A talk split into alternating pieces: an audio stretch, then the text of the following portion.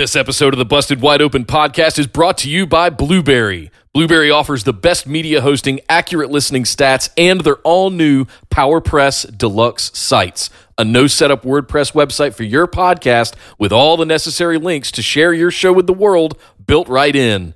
If you currently produce a podcast and are looking for a better host, or if you're looking to start a new one from scratch, head over to orbitaljigsaw.com slash BWO and sign up for the best media hosting and a PowerPress Deluxe site to get your first month absolutely free. That's orbitaljigsaw.com slash BWO or just use the promo code BWO at checkout for your first month absolutely free. And now, enjoy the show. Hello, this is the fallen angel Christopher Daniels, and you can't tell, but right now I'm dressed as Deacon and not the fallen angel because I'm at Waterworld, and you are listening to the Busted Wide Open podcast because there's degrees. There's a little bit busted open, but this is busted wide open. You're listening to us, so thanks for listening.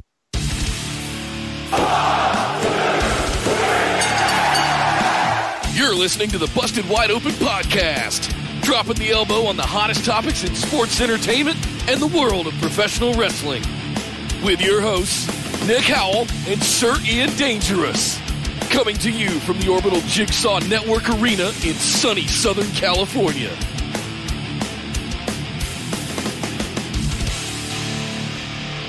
Welcome back to the Busted Wide Open podcast. But if this is your first time joining the show, I'd like to welcome you to episode number 158.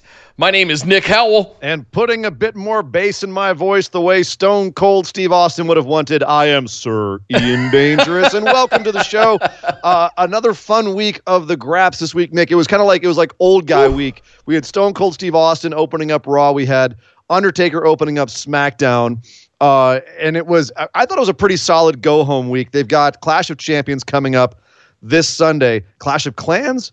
Clash of Champions. Clash of Clash of Champions. Champions, com- okay, just checking. Coming up this Sunday uh, over in WWE. So they were building for that. I thought they did a good job of going home. Uh, it's our last week of pre-taped NXT before it goes to two hours live on USA next week. Yep. Uh, uh, New Japan, they're they're on the road to destruction. This weekend is also the destruction tour. We've got uh, Beppu and uh, where else are they going this week? Beppu and uh, Kagoshima is this weekend too, Sunday and Monday respectively. Uh, and then also on Saturday, uh, if you're into a little bit more mm, hard hitting MMA style pro wrestling, then Josh Barnett has Bloodsport on Saturday, and that card looks absolutely sick. I'm going to get into that later in the show, but uh, yeah, lots to talk about this Nick this week, Nick. Um, but let's not waste any time. Let's let's do our housekeeping. Let's get into the show. Absolutely, guys. As always, head over to the Busted Wide Open discussion group on Facebook. Make sure you're in there. In addition, we've now started transitioning over to Discord for live chats for pay per views, all of our weekly threads. Uh, we've got actual full time 24 7 channels to chat Raw, SmackDown, NXT, New Japan, AEW, everything. Anything is game all the time. Uh, you can find links to that on Twitter and in our Busted Wide Open discussion group on Facebook and in every episode of the show notes. Uh, so take a look there as well as the description below if you're watching here on YouTube. Speaking of which, we are live here on YouTube every Thursday, at least for the next couple of weeks. Yeah, things but are there's changing. some contingencies there. Uh, yes, uh, live here on YouTube every Thursday at 8 p.m. Eastern, 5 Pacific. But we'll go over some changes today on the show that will be happening over the course of the next few weeks. As I said, you can find us at BWO Podcast on Twitter and Instagram, right here on YouTube.com slash busted wide open. And last but certainly not least, we want to thank all of our patrons. Uh, head over to patreon.com slash BWO. Sign up for one of our awesome reward tiers where you can get access to some exclusive perks like the ability to ask questions here that we'll answer on the show every single week, copies of the show notes, access to bonus episodes every month, and much, much more over at patreon.com slash BWO. Want to send another shout out to our inaugural August BWO monthly merch winner, Jared McDonald. Congratulations, sir. And the September giveaway is underway. Hundreds of entries already into that one. Uh, so we're going to mix up the, the giveaway uh, for the merch and things like that so that it's unique every single month. Get you guys going into some of that. But links to that in the description below as well uh, as over on Facebook and on Twitter.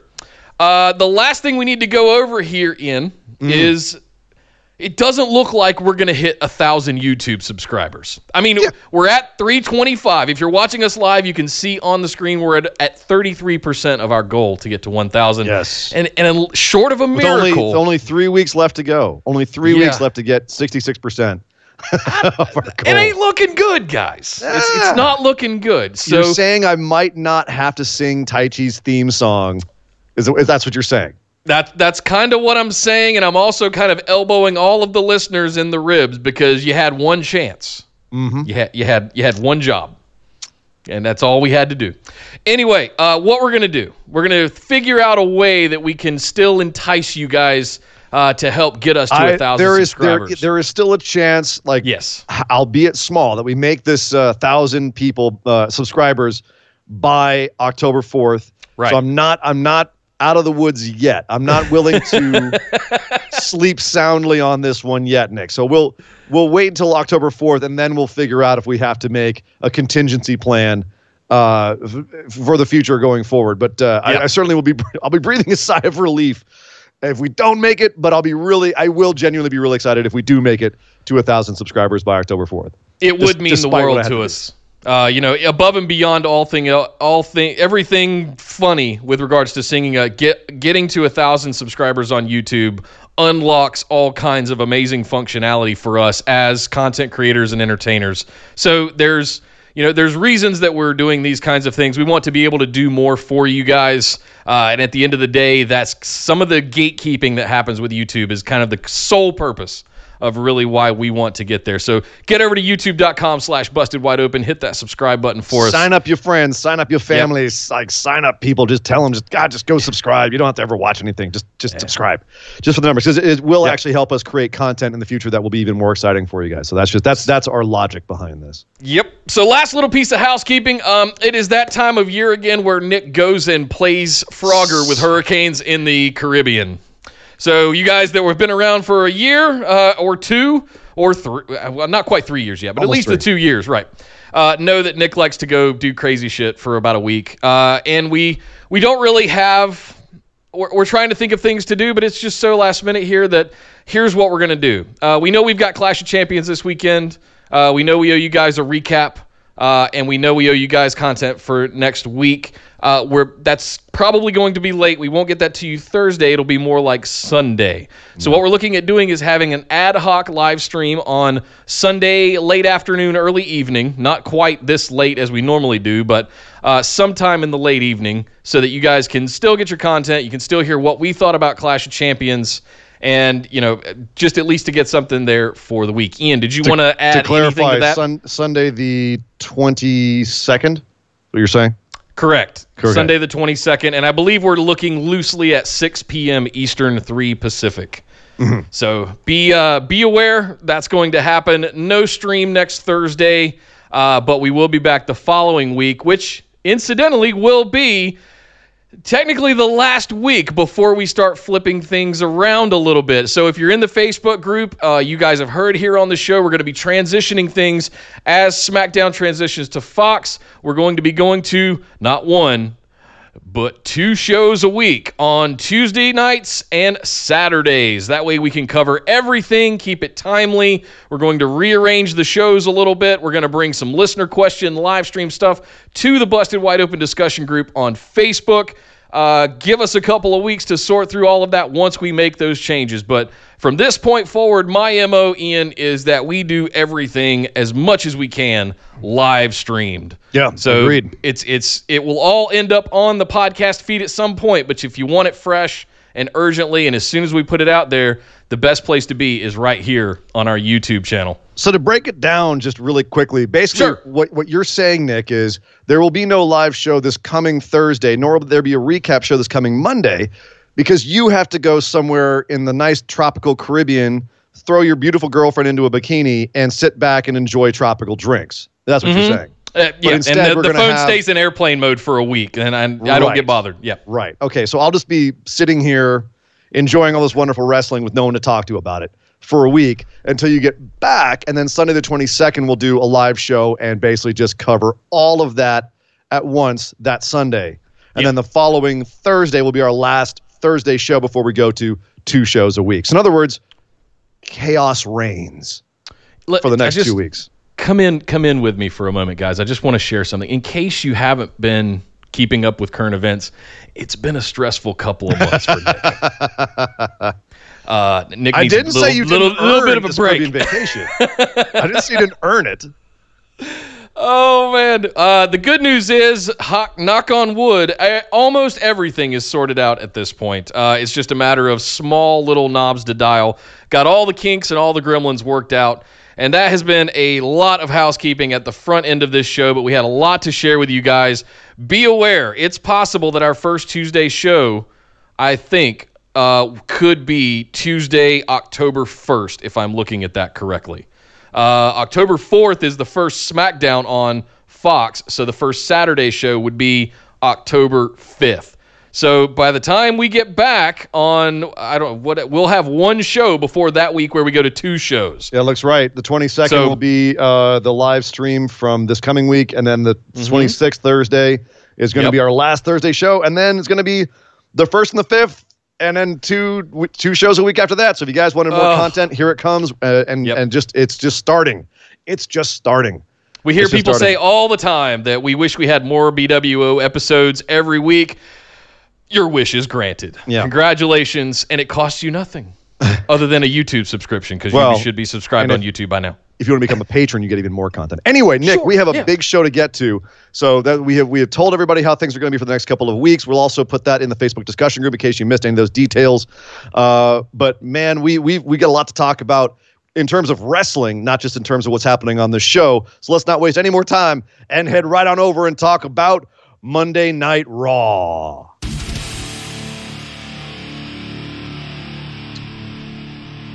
Stone Cold! Stone Cold! Stone Cold! What? What? That, oh, yes. It opened with the glass shattering and a bigger pop than anybody gets on the current product. Stone Cold Steve Austin comes to the ring in Madison Square Garden to open Raw this week.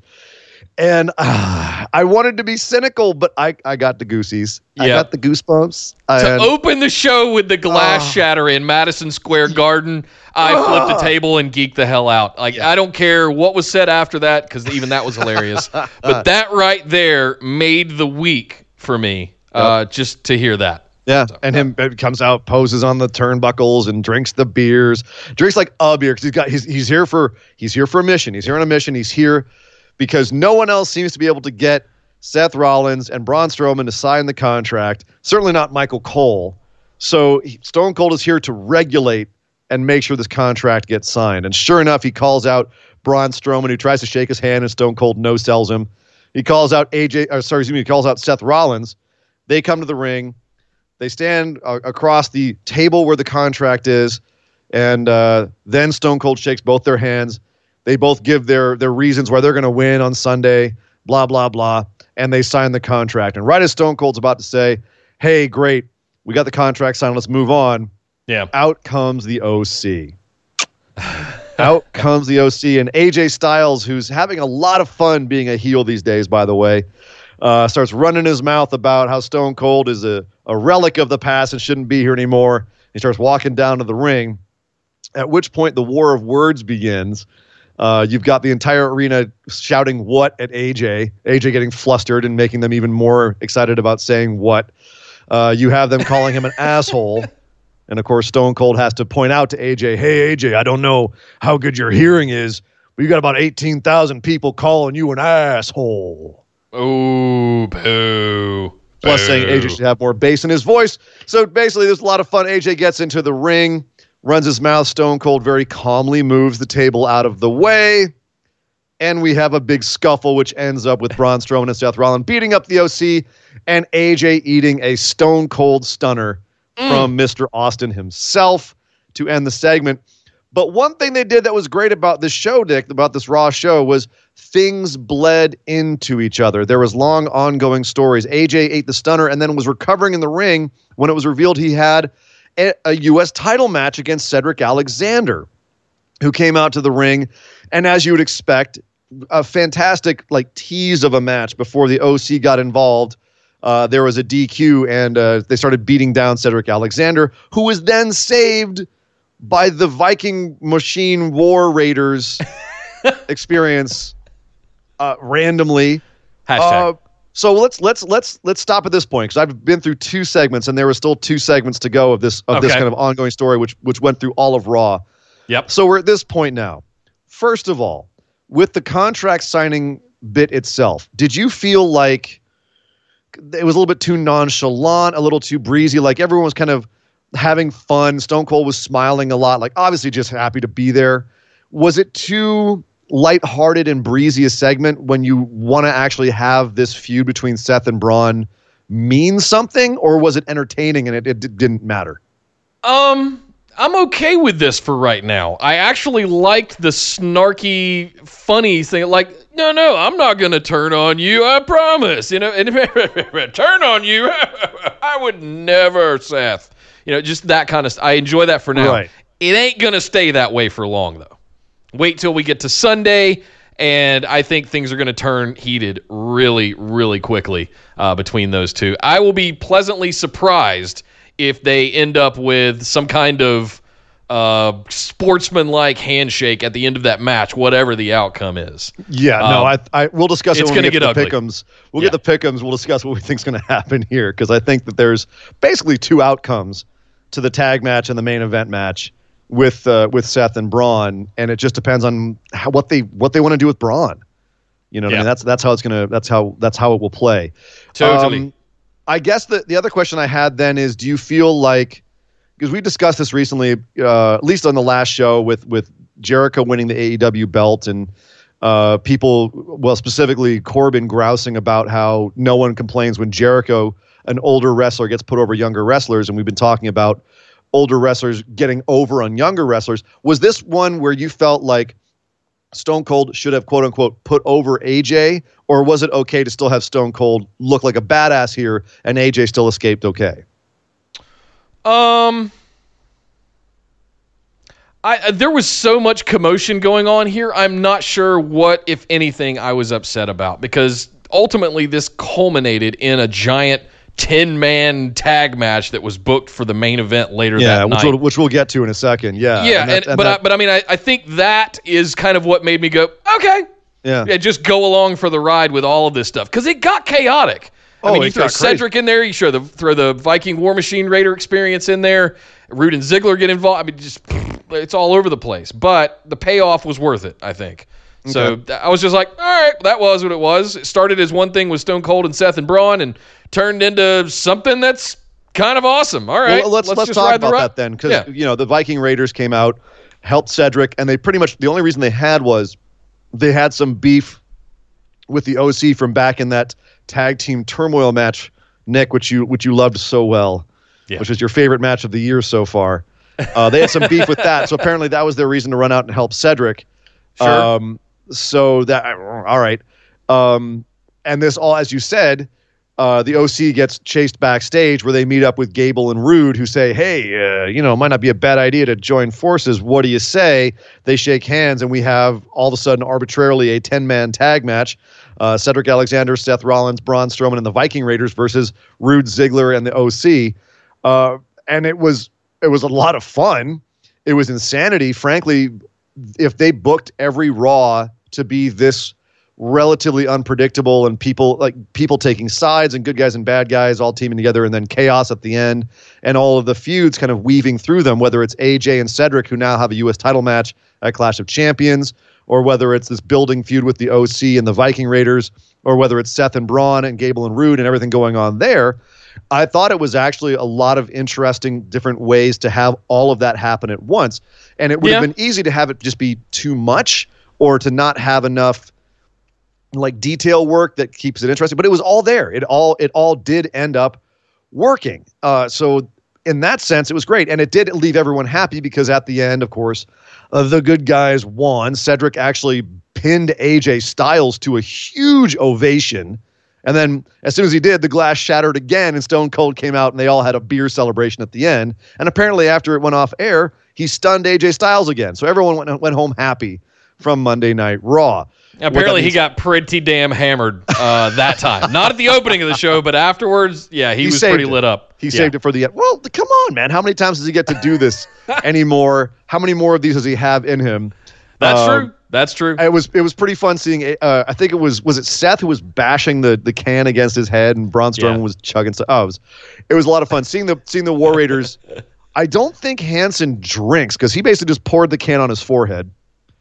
Um. Anyway, it was Hanson. I'm still calling him Hanson. Sorry. What's he being called now? I- Ivar. Ugh. God. At least It's those so guys bad. aren't just squashing jobbers. They're out here getting ovations. You know, they have a move set that gets them over. It's just no one cares when they're facing enhancement every week. This was a good positioning for them. I hope they this is the beginning of something with the Viking Raider machine experience war, whatever. Um, the only question I have after this is we've got three championship matches wrapped up in this feud. The the Raw Tag Team Championships with Seth and, and Braun versus Gable and Gable and Roode versus Ziggler and Roode, uh, and then we've got AJ versus Cedric, um, and of course AJ versus or, sorry Seth versus Braun. There's just so much going on. Brr.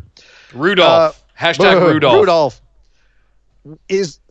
Do you feel? I, I felt like I, I I was entertained by everything here, but I'm not like any more excited for any of those three championship matches, if that makes sense. Other than like just how exciting they are on paper. Like AJ Cedric, I'm excited for on paper, but I don't really care about it. Is that how you're feeling about it too, or was this just kind of like, hey, it was fun, I don't care. It'll be what it'll be on Sunday. Um, it was fun. I don't care. It'll be what it'll be on Sunday. Uh, yeah. Uh, that's kind of my sentiment as well. I think there is a chance that they take that belt off of AJ and give one to uh, Cedric finally. That'll be interesting to see. Um, I think the the tag match is probably the least, and I love tag wrestling, but the fact of what they did with the tag team turmoil thing, uh, Still hurts, doesn't it, Nick? Oh God, it's especially the teams that they went through to get there in the position they're in now. I was, it just it makes it hurt tenfold. Right. Uh, but yeah, that's I'm interested to see if they're willing to commit to Braun. I think that's the thing I'm the most interested to see if they're going to give him an opportunity here because Seth will be fine. I don't know that Braun can survive another thing, uh, another defeat. Because then what does he turn do? or whatever. That yeah, exactly. So he needs something. He Yeah. needs to do something here. But They got to figure something takeaway. out with him. Yeah. He's, he's he's to me he's almost starting to feel like mid '90s psycho slash Sid Justice, where Yeah, he's a tro- big guy tropey. with with with like you know Sid had a lot more limitations. I think Braun might be uh, better on certain things than Sid was, and vice versa. But I, I also feel like they don't really know what to do with him. Yeah. Um, so I'm I'm kind of worried he's going to go this. Well, at least he doesn't have a softball addiction like Sid did. Um, there's something I put True. at the end of our uh, our running at Raw segment here in the notes, and I'm actually going to go to it now because I think it's more relevant here than it would be at the end of the notes. Okay. And that is that Bray Wyatt had a Firefly Funhouse segment at uh, in the middle of this show where he, uh, obviously, to to try to sum up a Firefly Funhouse segment is nearly impossible because there's just so much minutia and so many details, and it's all in the delivery, really. But this one, some of the more relevant things were the fact that uh, he was he was doing stuff kind of aimed directly at Stone Cold Steve Austin, and all the puppets were freaking out. that Stone Cold was there, saying, "Oh, stranger danger! We have to be worried about Stone Cold Steve Austin." Um, at one point, I guess Abby the Witch's clock said 316, so Bray Wyatt hit it with a hammer until it said 1119, which I still have yet to see uh, anyone have a good theory about what the hell that means. Uh, there was somebody that posted that it was his actual first ever match was on uh, the Undertaker was November nineteenth, and it was actually at a non. It was at a house show of some sort. Huh. So allegedly, it's to do with the Undertaker. Ah. Mm-hmm. Bray Wyatt does need his win back there. Um, Right. That being said, you know there was a lot of people who suspected that Wyatt might come out and mandible claw Austin at some point. Um, and for everyone who was worried about you know old guys not putting over new talent, Bray Wyatt has been the guy getting that rub a lot in the last few weeks. Old guys putting him over. Um, and Lord knows if he came out and mandible clawed Austin, that would be kind of, I mean, that's that's the golden peacock right there of getting put over. Right. You know, Austin doesn't put over anybody um, which honestly, that's one of the reasons he still gets these huge pops. Is he's still Stone Cold Steve Austin. He's he's retained his mystique, and frankly, I think at this point it's almost an honor to eat a Stone Cold Stunner, which is why I'm not even worried about him quote unquote putting over AJ or not. Um, so I'm curious. It, he also called out Seth and Braun and said, "I'll see you in hell," uh, which is a reference to the fact that we're kind of building towards what might be Bray Wyatt, the Fiend, in Hell in a Cell at Hell in a Cell with either Seth or Braun or both, possibly for the Universal Championship. Um, and whatever they have planned there, who knows? That could be a hundred different things. Uh, what did you interpret out of this Firefly Firefly Funhouse? Not only what Wyatt's going for here, but what the company's going for with the main event feud with Austin, with possibly Undertaker, and with Wyatt himself, with with the character here. Um, I walked away with not knowing. Uh, I don't. okay. I walked away going, "Oh no!" As much as we say, keep it in their pants, they're not keeping it in their pants. They're going to no. put him in a title match that quickly. No. Uh, I just uh, uh, please don't do that. Please don't put him in uh, in direct contention for the Universal title right away. Like, let him have a feud or two. You know, let him continue to kill legends. You know, you're going to run out of them at some point, but you can keep it going for quite a quite a while. So I, I don't want I don't want to see him anywhere near the WWE Championship or the Universal Title anytime soon. Intercontinental, sure. Well, you're going to get it apparently, because that's it seems to be the trajectory. Like he's challenged them at Hell in a Cell, and both it's one of those guys is going to have the belt. So, yeah, I don't want it. Do not want. Yeah, well, we'll see. We'll see. I certainly think that it would be uh, a change of pace. We like we said last week. You know, I, I ran it down for you. There is a way. There's a world in which the Fiend having the Universal Belt could be entertaining, and it could work. Yeah. Um, he has I, to I, win. But he has he needs to, to have a match more than one match win. where he wins. Uh, unless you make him the new monster, the new Brock Lesnar, and there's a reason for him not being on TV every week. Sure. So, okay yeah, I, I, I could see a world where it works, but I'm I'm very much on pins and needles because this is something where they're you know they're about to have the most competition that they've had in 15 years, and you know if they want to make bold decisions, this is a way to do it. You got Paul Heyman uh, dipping his fingers in everything over on on at least Raw, um, and this is definitely something where if you just kind of take the reins off of Paul and let him work with the Fiend and that character and your roster in general, you could actually have something very special. So I'm I'm excited what they're again and out of the box and really more than anything, more than anything right now, whether it's character development, whether it's you know consistent plot lines, more than anything, what WWE needs right now is to go outside of the box. Give yeah. us programming that makes us every week want to watch next week that wants us makes we want to rewatch that segment tell our friends about it make it must see tv make it must see youtube whatever it is. Keep get get creative get surprising. That's what they need more than anything right now. Because otherwise raw just it becomes a chore to watch every week um, which we can agree on next things we've done it every week for the last however many years. Uh, decades yeah. decades. The okay so moving on from that major storyline arc that's going on across Raw to the other major storyline arc that took up actually they had a whole half an hour for this segment and props to them for for doing so. We had a tag match between the four horsewomen of NXT, Charlotte and Becky teaming up against Sasha and Bayley in Madison Square Garden. The match went 18 minutes. They gave them tons of time to work and it was fantastic. Yeah, um, preceded by a 10 minute video package a la Roman Reigns, Daniel Bryan, Rowan for the last month or two. Yeah, but but I, and this one we hadn't seen every week, so it was nice to actually yeah. get that little recap. Plus, we had, you know, uh, Sasha and Bayley giving their thoughts backstage, and Charlotte and Becky staring at each other with hatred. Uh, so this was this all built very well, and then we had a great match. My question is, should they have given this away on TV? I mean, no. a four horsewoman fatal four way eh, that's potentially a WrestleMania main event. Agreed. And it uh, could get to that. I think that might be what this is. We're we're witnessing the beginnings of what that could look like in six eight months. Yep, possibly. Uh, and maybe this was just a, t- a test to see how the audience would react to it. Very well.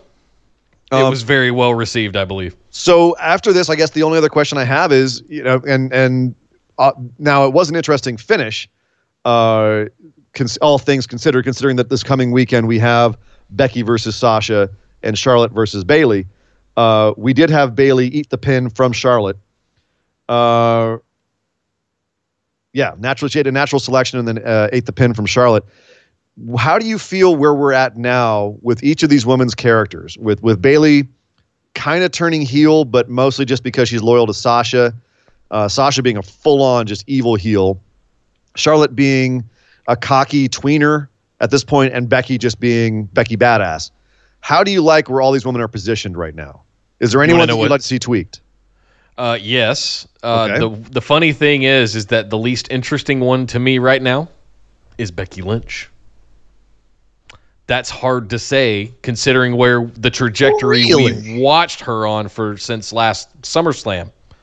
Um, and, and it's it's Charlotte is in a really good place right now. I like her character. I you mentioned Tweener. I think she is going to go back and forth like that. Uh, she's just gonna. She's been heel for some time now, but she's out here facing the heels in Bayley and Sasha Banks. So now she's flipping back again and teaming with Becky. Yeah, the whole Sasha and Bayley thing that's going on right now, I I love. I wish it was against each other, but the tag thing is it's okay. Charlotte, I kind of dig it. Becky is kind of just Becky. Becky. Becky. Yeah, I agree in some sense, but also I feel like she's found she's gliding. She's, you know, just just at a certain level with this character. She's getting the sports center commercials and she's kind of she doesn't need to really be tweaked right now, I don't think too much. They've established she's Becky, she's a badass, she just wants to fight people. Boom. I want the man back. I, I, I the miss man. I- I miss the man. Do you feel like she's not right now? She's definitely got the attitude still, I think. She's always had that though. She's kind of No. always had that that little, you know, fire. The last kicker, you know, she's always had that kind of element to her. Yeah, but but it it's was- it just was- it's toned down on me. I, I'm not as interested as I was circa Nia Jax punching her in the face Survivor Series last fall, coming out of that hot with Ronda Hmm. Rousey. All that stuff that went on, I was she was king of the planet as far as I was concerned coming out of that. And then what happened earlier this year, but uh, you know, she's the least interesting of the four of them to me right now. Yeah, I, i- is it is it because her feud with Lacey after WrestleMania just was such a non-starter and just not very interesting that that's really where she started cooling off because that's kind of where I think it was. That's where I've been postulating it's been for the last few weeks. You said it started way earlier in the year, um, but I think the Lacey thing really cooled her off because no, it didn't really bring out any new aspects to the Becky character. I think this feud with Sasha Banks potentially could bring out some interesting aspects of the of the Becky character. I agree. Right, right now, it's being a little bit overshadowed by Charlotte Bayley, fascinatingly enough, uh, because Bayley's heel turn is right now the most engaging thing happening because it's so unexpected, and it's we're like, okay, well, what are we going to get out of Bayley? But I think once that settles, we might actually see a side of Becky with Sasha that could help, uh, to help I her agree. regain a little bit of that m- m- m- momentum. I agree with that completely. I'm anxious to see what their match is like. I think it's going to tear the house down. I hope I- it does. I I also think it might be a schmaz finish. So we'll see. I think there's going to be a lot Uh, of schmaz. There's going to be a lot of yeah. schmaz this weekend. Yes, Nick, uh, speaking of schmaz, let's talk about Uh, the I'll king be of the ring. schmozzing on a white sandy beach. Uh, never mind. I'm not going to rub it Go in anymore. yourself, man. I'm so looking forward to that. by the way, I, I need it it. so bad. Uh, all right. So next up, uh, we had the semis. We were Yeah. promised last week a triple threat match between Ricochet, Baron Corbin, and Samoa Joe, and boy, did we get one. Oh yeah, it was a fantastic match, Oh, and it ended just as I had predicted, just as I predicted, as promised, with Ricochet going up on top for that 6:30 on Samoa Joe, crashing down, going for the pin, and then being pulled out of the ring, tossed over the barricade by Baron Corbin. Baron Corbin sneaks in one, two, three. Baron Corbin is going on to the finals of King of the Ring. Son of a bitch. son Uh, of a, a bald bastard. That son of a bitch. Uh, I, I've been, I've told you it's going to be King Corbin. Uh, and honestly, the response he was getting from Madison Square Garden kind of backs up that concept because you know he's gone from just getting this go away heat to getting just genuine heat. Like people hate him, and this finish was perfect for that. Like people were so mad at him for screwing over Ricochet, screwing over Samoa Joe like this. Uh, I, I, think it helps. He's not in the stupid button-up shirt and vest anymore, and now he's wearing a black tank top. Helps. It yeah. look, makes him look a little bit more serious. Uh, just little things, little tweaks. But yeah, I I'm actually surprised at how people are kind of and and listeners, please let us know in the Facebook discussion group or on Discord what you think. Have they turned the corner on Baron Corbin? And is Baron Corbin finally going to reach his potential as like a true top hated heel and not go away heat heel, but like a true heel? Is I'm saving the, my commentary for when we right talk now? to uh, talk about what happened on SmackDown, and then I'll address what I want to say about Baron oh, Corbin. Oh, okay. All um, right. Speaking of Lacey Evans, a minute ago, uh, she had she had a match with Natalya. Uh, I'd almost rather watch paint dry. it, you know, I like how nasty their feud has gotten. To to pardon the pun, but uh, yeah, aside from that, I really sorry, it's hard to care about either of these ladies the way they've been positioned. They're uh, not giving Lacey the time and the ability to do a lot of the stuff she did in NXT, and I'm very upset about that. I'm disappointed in it. Um, I, I just feel like she had a much bigger opportunity in NXT and has been kind of turned into an object. Imagine that. Wait, Vince. Vince Vince objectified a woman? No, Nick, say it isn't so. My God, I, you know, and and it's unfortunately true. She is still a little bit green to be in that main roster. I feel like she's going to go in the way of basically she's going to become the new Dana Brooke, just with a better gimmick. Yeah. Or a more consistent gimmick. Although I will say this if you've been watching main event, Dana Brooke and uh, Sarah Logan have had a great series of one on one matches over the last few weeks. Just throwing that out there. Uh, but yeah, this was just, it just was there. Um, one match that was not just there was Rey Mysterio versus Gran Metalik. They gave him about 10 minutes to work, which is 10 minutes too short for me because I would love to see these guys really go. But it was nice to see a, a match with two wrestlers of this caliber being booked at Madison Square Garden. I truly feel like this was Rey saying, I want to work with these guys uh, on my redemption tour. Um, and Metalik is one of the most underutilized guys in WWE. I mean, totally. Possibly more than Cesaro, possibly more than uh, Chad Gable. Like he is just massively underutilized. He's incredible. I'm hoping when when what happens with 205 Live actually finally happens, we get to see a lot more of Gran Metalik. There was a reason he was the runner-up on the first cruiserweight championship uh, classic. Excuse me, but uh, yeah. So this was a, this was a fantastic match. Rey picked up the win here. He's on his redemption tour. I'm I'm curious to see where this goes. If he eventually like works his way back to Andrade or where he goes with this. Uh, I, I know where your what your booking suggests, Nick. Uh mm-hmm. huh. Uh huh. Patrons, mm-hmm. if you listen to mm-hmm. you listen to Nick Book the Year, you know where Nick thinks this is going. Shudder. It's going to happen, folks. It's not going to happen. Enes Kanter from the uh, New York Knicks was the 24 7 champion. He won it on main event and then lost it again to R-Truth right in the middle of the ring, in the middle of Raw. Really, all that all there is to say about that. Still fun that they're having the 24 7 championship going to anybody. Uh, Roman Reigns came out with a bunch of the Connor's Cure kids. I thought his speech about uh, about having cancer was probably like we've seen a lot of these where the superstars come out and they bring out a bunch of kids uh, that they're sponsoring and they have a happy little moment. It, it it felt a little bit more intense with Roman talking about it. How did how did this segment feel to you, Nick? Uh, he grounded it. A lot of times it's yeah. um, it's it's drama and hyperbole, but he humanized and, and grounded it. Uh, knowing what we know of him going through it uh, end of last year and earlier this year, um, it it's one of the first times that I kind of went, it's not just Stephanie McMahon or someone else trotting out and going, here's all these cancer kids we helped. There was someone there that truly connected and understood what these kids are going through and coming out and telling the story, reminding us of what he all what he went through uh, a mere few months ago. Yeah. And and is now out here wrestling every single week again. And you know, I as much as we on this show even have really taken Roman Reigns to task many, many times. You got to give Joe Anoa'i, the the man, props uh, for what he does and, and, those sorts of things. I loved his speech.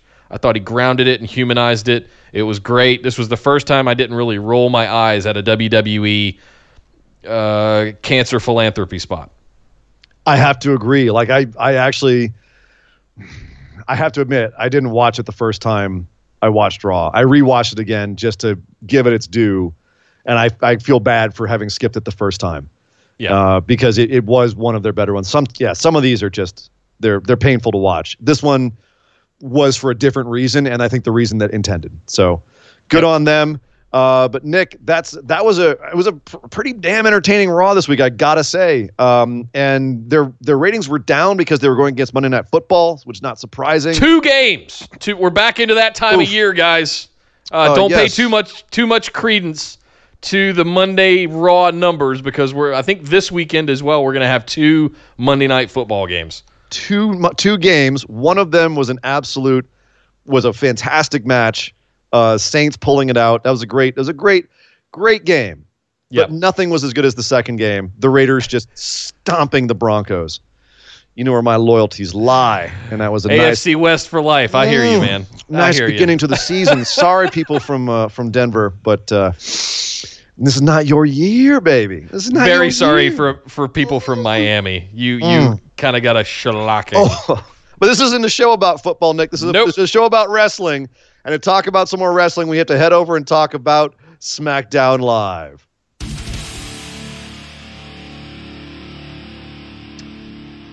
Well, over on SmackDown Live, not to be baby, outdone. Sorry, sorry. What? Oh, yes, wrestling. Sorry. Okay, okay. Not to be outdone by the glass shatter, SmackDown Live opens with the gong. Yep. And again, Nick stood up and marked the hell out because in one week we opened the two major shows with the glass shatter and the gong, and I thought it was 1998 again. I'm so happy to hear, Nick, that after three abysmal Saudi Arabia shows for The Undertaker, after a horrible tag match, after a Goldberg match that might have been one of the worst stinkers of the last 10 years, you still have the ability to mark out for The Undertaker. That makes I me do. so happy. Still get the goosies every time. Oh. Oh, I have to I have to say, after Stone Cold Glass Shatter on Monday, to hear the gong at top of SmackDown, I might have rolled my eyes a little bit. Like, oh, of course, WWE. Bring out the old guys week. We're trying to get all the lapsed fans back to fight AEW. But okay. All right.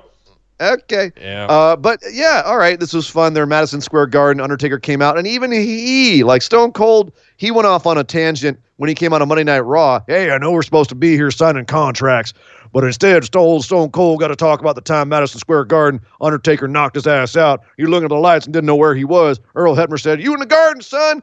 Undertaker, Undertaker comes out, does almost the same thing, only Undertaker style yeah. where he base he pontificates about all the souls I've taken Madison Square Garden. Brr, brr, brr, brr, brr. Yes. So, Yeah. uh, uh, uh, honestly, this. Mm, huh. The best I didn't part like about what this- happened next, though. the best part about this Undertaker opening, the best part about this wasn't the Undertaker out there talking about how all the times I've had it here at Madison Square Garden have been great over the years. It was all of a sudden in the middle, he said, Now it is time for a new generation of superstar. And he's cut off by Sami Zayn's music. And you could feel everyone in the arena just go, Oh God. Oh God, no. Oh God. Oh, By that God, time, why? I had set my table back up right again, just in time to flip it back flip over again. now, for fuck's sakes, really? Come on. And of Uh, course, Sami you're having comes an Undertaker moment opening a major show. And No. Sami Zayn's uh, okay, Perfect. Actually, this turned, actually- this turned out all right though. but Sa- it, it did. Of course, it did. Of course, it did. Sami, uh, Sami did get, give us a little bit of hint about this on, on social media, where Undertaker came out at uh, at NFL Game Day or College Game Day, excuse me. Uh, they came with the whole entrance and everything, and uh, he came out and Sami tweeted about how someone should shut Undertaker up for good. This is based on that. He came out and said, "Taker, it's time for you to go. Just put down your mic, old man, and leave the ring." And Undertaker gave him the mic and looked like he was about to leave. And as Sami was kind of starting to feel himself in the ring, yeah, old Sami Zayn mm, got rid of the Undertaker. Undertaker kind of looked back and went, nah. Got back in, choke slammed the hell out of him, and walked away to a, a, a rousing chorus of cheers. Uh, nothing segment, fun little thing, just a way to get the crowd ready for the show. I didn't really rate it at all. But again, old guy burying a new guy. Is this okay? Or was this this is the point is to get the crowd hype and it's not really a big deal. Sami's not it's not gonna hurt Sami kind of thing. It's not going to hurt Sami, kind of thing. No. I mean It's it's the it's the Undertaker. You're you're you're going to take take one from the Undertaker. probably knock the wind out of him, but uh, Yeah. same time, yeah, it's it's Sami Zayn. He's there to be a mouth and just get beat up, basically. Great He's- job he's- selling the uh, the choke slam too. By the way, Yeah. Sami. He's Fantastic. Jimmy Hart who can take bumps. Great, perfect. Well. This is this is his role. Yep. So, Totally. Uh, we also had uh, so Nick here. here we go. Uh, heart attack of the week goes to the announcement that Elias had messed up his ankle. By the way, it's legit injury. He legit messed up his ankle and was unable to compete in the King of the Ring tournament. And his replacement against Chad Gable was Shane McMahon. And everyone who had speculated since the beginning that Shane was going to sneak in and take the whole thing and be even more obnoxiously king of the ring and quote best in the world immediately the the cold chills ran through their veins nick where where were you how how did you feel when you when you found out that Shane was going to be in this match Sitting on the couch, having a tasty beverage. Kevin Owens was having a great conversation. Uh, or sorry, that was later. Chad Gable came in. Short jokes continue. of course Uh, and he commences to say that he's right here, steps out of frame, comes back in, best in the world. And I just, I, I just go, I, I'm, I'm almost numb to it at this point. Like I, I, I had zero reaction, and that's scarier Oh, to me than being mad about it. right That's creative. We know you guys are listening, so I mean, just be aware. There are people that you're still kind of poking the bear with putting Shane and all of this stuff, but I'm now just deadpan to it. I'm completely numb to the Shane stuff. It does it evokes no emotion anymore.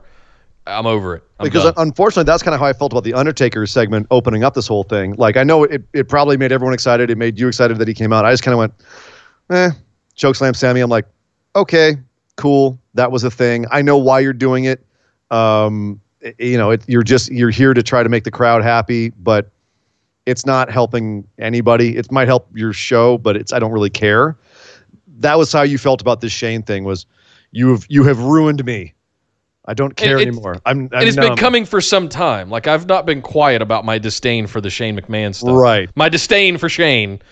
Uh, but now I'm at a point where it's just like, I I don't care, and that's the worst possible reaction you could get out of someone that's a lifelong WWF WWE fan. Right. Congratulations, you've you've accomplished something I thought would not be possible. I thought John Cena might get me there at one point, but now this is. Um, So basically, you've dropped. you the can't see you- me. You've dropped the soap in the jail shower, one, shower one too many times, and it, you just know it's gonna. It's, you just Yeah. don't care. It's just, gonna happen. Just get Fine. it over with. Get off my Just- screen and just get it know, over with. Yeah. That's where Nick's at. There's nothing at- I can do at- about it. He's at jail shower point with a King Yeah. of the Ring and Shane Just, McMahon. just but luckily, give me a cigarette afterwards. You know, at least. luckily for you, Nick, this didn't go down the way everyone was worried about. Although, man, they really worked you up for it. Uh, Shane even got Kevin Owens, who he still has a what hundred thousand dollar fine supposedly that he's levied against him. Kevin Owens is still beaten down and saying, "Ah, can you please like get this fine off of me? You know, release this fine so I don't have to pay it." And Shane said, "Okay, just do a job for me. You can be my ref for my match against Chad Gable." Uh, Kevin Owens reluctantly agreed and was obviously having a moral quandary the entire show. And uh, when the match actually happened, he fast counted Shane down right at the top. Shane got pissed, said made it's a two out of three falls match, and said to Kevin Owens, "You better do it right this time." And sure enough, Kevin Owens was basically on Shane's side the rest of the match. He was slow counting Chad Gable. Uh, he gave Shane every opportunity to win. Shane still couldn't win, and Chad tapped him out, tapped him out in a uh, an ankle lock, uh, and got a huge ovation. Ran away, and then Shane beat up Kevin Owens uh, to end the show and screamed at him that you're fired. So he fired Kevin Owens. Uh, so all right, Chad Gable goes on in King of the Ring. Let's talk about that in a second. Right now, let's talk about Kevin Owens as the supposed anti-authority babyface. Is this how you book an anti-authority babyface? to to look like he's just getting flummoxed by the authority. He looked like a whipped dog. Uh, in this, once he made it a two out of three falls match, he just he looked like an absolute beaten dog. And I might have missed something where like Kevin fast counted for Chad to to win or something like that. Uh, but then Shane must have said something to him to, you know, something where he was going to get fired if he didn't call it in Shane's favor. And so he started, he flipped and started fast counting for Shane during all those. Uh, uh, yeah, he, he, he, became on Shane's side, but then Shane still couldn't win, and he right. tapped out, and they automatically rang the bell. And then screams in a very Vince growly, gravelly voice, "You're fired!" And I just went, "Oh no, what?" I thought he was trying for Vince. He did not even didn't even come close. No. But doesn't matter. the point is, no, but Nick, care. again, but That's but again, I know you don't care about this, but but try. It's a show. We're trying to. You have to care, man. I feel bad for Kevin care. Owens. You were asking for about Kevin. I feel bad for Kevin Owens here. No, I'm saying you feel, but you feel bad for how his character is being booked. This isn't yes, how you should book all of it. All of it. He came back strong as that kind of yeah, you know, wanton dad, every uh, every dad kind of thing. And uh, we were very excited about that. Okay, cool. What Kevin? Then the heel turn on the new day. Oh my God. Okay, yes, this it made sense. What in the hell time. are we doing now? Well, the, my problem with this is, is that you brought him back strong as being the the stunner giving, uh, you know, anti authority figure, and then now all of a sudden he gets a hundred thousand dollar fine and he's a whipped dog and he's beaten and now he's fired. The only way out of this now, uh, but here's the problem the way out of this is to have him finally break and lose it and just go off on Shane McMahon and and you know beat him up whenever he can because he's now there's no rules, um, and have him get back over that way. But the problem was he was already there, and then you pulled him back, and now you're gonna let him do it again when people now feel like he's a wimp because he just laid down for Shane McMahon basically. So you've kind of already undercut his character here. You know, why did he take as much as he took from Shane before he broke when he was already this badass guy before it? It's actually it's unfortunately it's about as botched as about as botched a storyline, frankly, as Daniel Bryan, Rowan, and Roman Reigns, which is a, a you know at this point a pretty legendarily botched storyline. It's it's god awful. But this, I don't understand what they're doing with Kevin Owens here. I, I they I might understand where they're going with it, but they should have thought about that before they had him come back so strong in the first place. I guess is what I'm saying. I don't know what to do with Kevin anymore at this point. Same. I'm I'm, I'm just I'm a little bit disenfranchised creative. I'm I, I don't worried. know. I'm, I'm, I'm worried. Losing. Hopefully they have something yeah. in the pipe.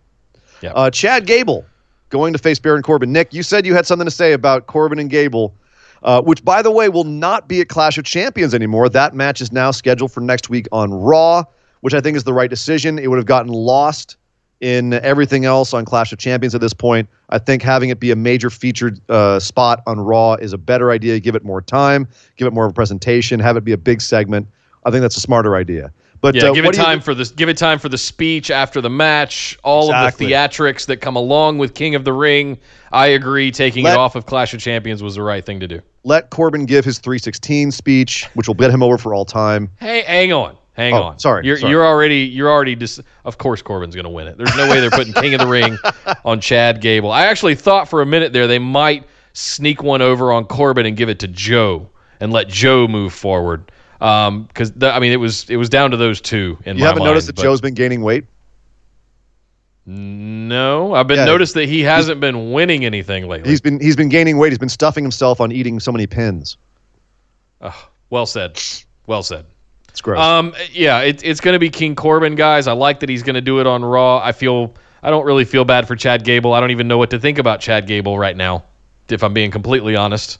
I, I just they they haven't done a good job. This they gave him a haircut and a nickname of Shorty, and what? Okay, I'm I'm just supposed to go with it. I don't think they're they've officially called him Shorty G yet, but it might be in the works once he loses King of the Ring uh, and proves that short guys can't win things unless like they completely flummox all of us and Chad Gable does pull it out and the whole point was to have him against a really tall guy like Corbin and then have it be an anti-bullying thing. I don't I don't know. I don't nah. This is a bizarre finals for me. It's, you know, I I figured Corbin was going to be in it but I thought it was going to be against somebody else.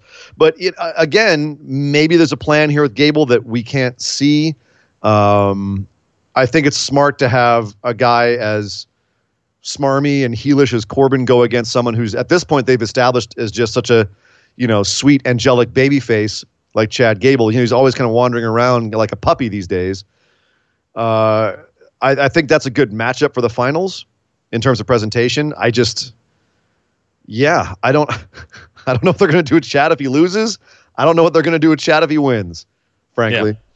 That's that's Uh, a great point. I wouldn't know what to do with King Chad Gable. what are you going to do with What King do you- Chad? King Shorty G? Like, what are you going to do with King Shorty? I mean, I it- mean, I- It's not a bad Baron idea. to- Corbin, I can do all kinds of King Corbin. I can do everything with. right, Yep. right. What are you going to do with King Chad? And, and that's kind of where I feel about it. Uh, all right, moving on. Kofi Kingston came out to say that Madison Square Garden is when he, where he had one of the most iconic nights of his life, where he boom dropped Randy Orton onto a table off of the uh, off of the second row, second like whether the banister, second row. Uh, well, Randy Orton interrupted him again from the crowd, goaded him into coming out there and uh, they got into a scuffle. And sure enough, Kofi, I'll be damned, boom, dropped Randy Orton through a table again. Uh, is this feud working, Nick, or is there something missing here? And was this was this just kind of a an, another audience pleasing moment where you know at this point we didn't need it? We didn't need it. Uh, I feel I, I've been a little down on Kofi. Back, I've been wishy washy on Kofi and his continued championship reign. I feel like, um, I feel like that should have been done a long time ago. I feel like they should have really given it on to Randy, given him another title reign.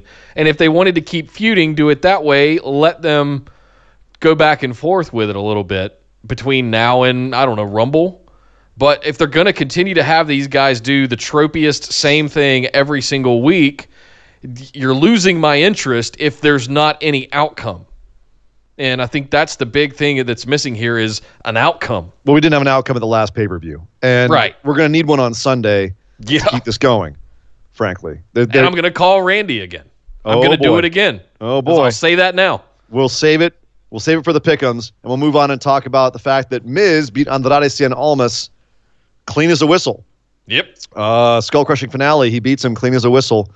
Um, are you mad with how they're handling Andrade, or did you feel that this was a way to build up Miz to look strong against Shinsuke, who was there on commentary, by the way, speaking nothing but Japanese?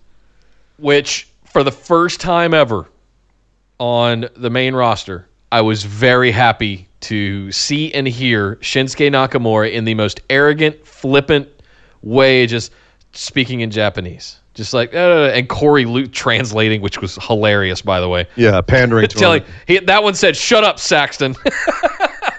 but that whole dynamic was fantastic.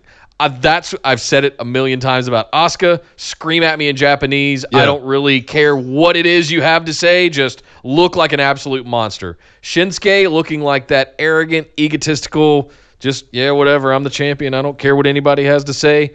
That's exactly what I. I this is the first time I'm happy with where Shinsuke's at. You didn't feel like it was too much obvious, like a foreigner heel kind of thing, as I, I got that feeling from it. Sure, but maybe that's what it needs to be because nothing else has worked. Fair.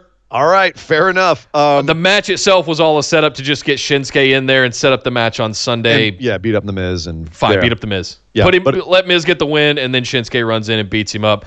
I, I hope Miz takes it off of him. I'm all in on Miz. I love that he's going to get this record at some point. I want it sooner. I, I, I want it now, Daddy. Oh, oh, okay. Uh, well, we'll see if you get it on Sunday. We'll talk about pickups in a second. We got a couple more things on SmackDown first. Ember Moon challenges Bayley. Says, Bayley, what happened to you? You're not the Bayley I used to know. And Bayley says, well, why don't we settle this in the ring? Or Ember says, why don't we settle this in the ring? And uh, they have a match, and Bayley beats Ember clean as a whistle. And uh, Charlotte comes out and points at her title, and yeah, we have a match on Sunday. Uh, great. Ember, once again, just kind of just there. Thanks for showing up, Ember. Yep. Participation Yay. trophy. At least you're being used, kind of, because they don't really have anybody else they can throw against Bayley right now. Because we don't know where Carmella or Naomi are. Uh, they've been gone for a while. Uh, Erick Rowan who's got new music, much better than the crap he had before. Uh, he came out, cut a promo about how he's a mastermind or some crap. I don't know. I I, I tuned out pretty quick because he's not a good promo. He's an intellectual. Yes. Okay. I pre- I prefer his promos where he just came and stared at people, and, and Booker T told him that he was jacked, baby. Uh, he was looking jacked, baby. Roman Roman Reigns comes out. They have a great scuffle. By the way, fantastic scuffle, um, where they beat the crap out of each other all over the place. And ultimately, Roman Roman throws a fan at him. He grabs a fan out of the audience and throws a fan at Roman, like a like a person, not a not like a you know Not like a, a, blowing fan. not a blowing. and I love the commentary. Goes, "That is a fan." That is a fan. he threw a fan at him, and he takes him. The scuffle goes up by the uh, King of the Ring throne, and uh, Rowan grabs a jib camera and throws it into Roman. Just the whole thing, boom, takes him out. Brilliant. Uh, and then gets taken to the back. I honestly like they've botched this storyline. Fine, we've got Rowan versus Roman. It's been made no DQ on Sunday. This was a great go home for it. Big, big guys scuffling. This is this is what it should have been. This is th- Big cool. Big guys physicality on a go home show before a match on a pay per view. Sold. I We mean, always- that's yeah. exactly what I want. we always talk about how Braun got over this way by having big knockdown, drag out, no DQ matches with Roman, who's who's great at putting guys over and making everyone look good in matches with him. Uh, this could be a good moment for Rowan on Sunday if they let this match really get out of hand. So, yeah, I was I was not mad at this at all. This is the best thing that's happened in this damn feud ever since Buddy Murphy was a part of it. Yeah. Um, Rowan shirt watch tier. He Rowan back shirt tier. watch. Yeah, Rowan Sherwood. He went back to tier. Got another tier shirt on. Might have even been the same one. I didn't look closely enough. Uh, and then we had Mandy Rose versus Nikki Cross building up the women's tag team match. Nikki beat her clean as a whistle. Uh, Mandy started this whole segment, Nick, with uh, running down how ugly Nikki Cross was and how beautiful Mandy is. Kind of a just uncomfortable bullying Yeah. segment, and the crowd just went totally silent for it. They were not into So it did at all. I. Um, but I but was kind of excited to see Fire and Desire potentially have a match with Alexa Bliss and Nikki Cross for the, the tag championships. But then this happened, and I was just like, oh, God. But did you just- notice, Nick, though, how how into it the crowd was when Nikki came running out of the Alexa came out and was, you know, talking smack, and then Nikki came running out of the back and just barreled into Mandy and started beating the crap out of her before their match. And the crowd loved it. They ate it up. So as much as I I was kind of sitting there going, Oh, well, this is gross. While Mandy Rose was talking that that stuff, uh, and saying those things, I, I I have to admit it worked. It Yeah. it worked. It worked on me. It worked on everybody. We all were sitting there going, "Oh, this is just gross. I wish you would stop talking." And then Nikki Cross beat the crap out of her, and we were like, "Yeah, Nikki, yeah." And the the live crowd ate it up. So I can't really argue with success on that. Yeah, it it that part worked for me. So I, I'm not too mad at it. Other than yeah, the bullying crap I'm over, and I don't know Yeah. what it is with the women specifically that creative and Vince are on about with all of this bullying stuff. Like we saw going back to Nia and Alexa back and forth both ways.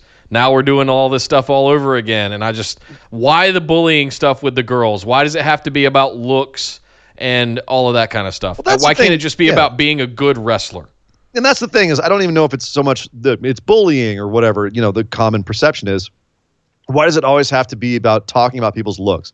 You don't ever see the guys come out and be like, "Yeah, I've got better." Well, I guess sometimes you see it, but like it's very rare, and it's usually character specific when guys say, "Oh, I've got better abs and so and so," but it's not. That's not a. That's not a feud starter. I'm better looking than him, unless their character is that they're a narcissist, which I guess Mandy's character kind of is. Um, that's not really a feud that they do with the guys. And Angel Garza. Angel Garza. He has not done that yet. Uh, we'll, we'll don't worry, Nick. We'll get to Garza and his trunks over on NXT Oh, in a yeah. second here. Um, but anyway, so th- yeah, this Mandy Rose Nikki Cross segment, it, it it was it was fine, I guess. It started off and was uncomfortable, and then it was fine. Uh, and then finally, Heavy Machinery squashed a couple of enhancement guys, John Silver and Alex Keaton, the Beaver Boys, former PWG Tag Team Champions from uh, actually I think. I think John, uh, one of these guys is currently the CCW champion, I believe. oh, Uh, really? yeah, like these are these guys are actually like indie dudes. Um, I love the reference to family ties that uh, commentary made. I believe it was Corey or Yeah, Saxton, one of the botched two. it at first. Yeah. That it was silver spoons, I think. Uh, yeah. But uh, heavy machinery squashed these dudes. It was just a match. That uh, here's the thing, though, Nick. As you're a big fan of heavy machinery, Big time. are you worried that they're now just being pushed as the fun tag team? They're just here to have fun. Hey, everybody, let's have fun with heavy machinery. Oh, look, Otis does the caterpillar. Literally all he does anymore. Like, is that worrying you? How they're how they're putting these guys out there on main roster? Yes, it tells you that they're not taking them seriously. They're never Nope. gonna, probably never gonna get a title. Uh, they're gonna be fashion police. You know, Yep. another example. Um, having them before the match mix up some weird condiments and protein powder and a piece of pizza, and then Otis just takes a big chug of it. You know, come on, guys. These are. Did you see that those takedowns by Tucker at the beginning of this match? That dude is a legit wrestler Oh yeah. and uh, like big time legit wrestler. Full body takedowns up over his head down onto their face. I his ability in the ring is fantastic. I just think Otis being the comedy sidekick might be taking them both down as much as I love and enjoy me some Otis Dozovich. I'm wondering if it's going to ultimately hamper their ability to be taken seriously in the tag division. when that's all that you let him be. I mean, he's he's also a fantastic Yeah. wrestler who Sure. can do a lot of stuff other than just a caterpillar. But all right, it was what it was. A lot of the show was there just to entertain the MSG crowd, whether it was Kofi doing the boom drop, uh, whether it was Nikki coming out and tackling Mandy after a god awful Yeah. promo, uh, whether it was Undertaker choke slamming Sami Zayn. A lot of this was done to get the crowd happy, probably because the end of the show was going to be Shane McMahon firing Kevin Owens. So they had to give him some fun things on the road to that. But Nick, we are on the road to Clash of Champions, which means we got to give our pickums here because there's still a lot of show to get to. Listener questions, NXT, so much more. Let's do our pickums for Clash of Champions. Yes. Starting off with what will no doubt be a pre-show match, the Cruiserweight Championship. Drew Gulak versus Humberto Carrillo versus Lince Dorado. Uh, triple threat for the Cruiserweight Championship. Who you got here? I'm behind on my 205 live, so I'm not sure how they've been booking Lince Dorado. I know they've been booking Carrillo really strong. Uh, Lince Dorado is actually, I mean, you were saying some great things about Grand Metalik earlier versus Rey Mysterio. Of the Lucha House Party, Lince Dorado is actually my favorite. I think he's one of the It's fantastic. one of my favorite Lucha wrestlers. Do you want me to spoil Um, some? I'll spoil 205 Live to help you make your decision. Yeah, go for it. Because Carrillo beat uh, Gulak last week. This week we had a, uh three on three tag match in 205 Live. It was Dorado, uh, Carrillo, and Metalik versus uh, Tony Nese, Davari, and Gulak. And Lince Dorado pinned Gulak to, to close the match. Drew Gulak's retaining. Yep. My feeling exactly. But look for the one-on-one with Lince Dorado, maybe as with a qualifier of Carrillo following this. But Drew Gulak is retaining. Yeah, absolutely. I think he's the guy who's going to carry it when 205 Live becomes NXT. Did I say that? Oh, it's totally happening, kids. Just wait for it. Yep. Shinsuke Nakamura versus The Miz for the Intercontinental Championship. Nick, I want uh, it so bad. I know, know it's do. probably not going to happen, but The Miz for his record tying ninth Intercontinental Championship reign. Mm-hmm. Yeah, The Miz. I would say The Miz if they were talking about that record more. The fact that they're not talking about it, at some point they're going to give it to him because it's just going to piss all over Jericho. And I think at this point, Vince is petty enough to want to do that. Um, if Miz does get it without any build to like, without talking about the record at all, uh, then that's absolutely what this is about. And they're Yeah. not even going to mention that it was a record because they don't want to have to say who held the record before. Right? So the Miz does get it here. Um, they're not going to talk about it till he gets number 10 and breaks the record, gets one more. He's not going. They're not going to say he tied the record. They're just going to say, oh, he beat the record. So it's possible he could win it here, then drop it, and then get it again in quick succession, just to break that record without ever having to mention who he tied. Yep. So, My fear: what happens with Shinsuke after this? I don't know. But that's He's why I'm- completely irrelevant without that belt. Yeah, well, he, has Sami Zayn, which might be able to keep him somewhat relevant. But if you're repackaging Shinsuke Nakamura, you gotta keep him the champ. I'm saying Nakamura retains here. Uh, Okay. That being said, I, I'm looking down the list, and there's got to be some titles that change hands. This might be one of them, Nick. Uh, hope for your sake and the Miz's sake that's the case. AJ Styles versus Cedric Alexander for the U.S. Championship. Does Cedric steal this one? I think so. I Wow, think so. really? I think this is one of the ones that change hands. AJ and the OC are going to be fine. Cedric needs a signature win.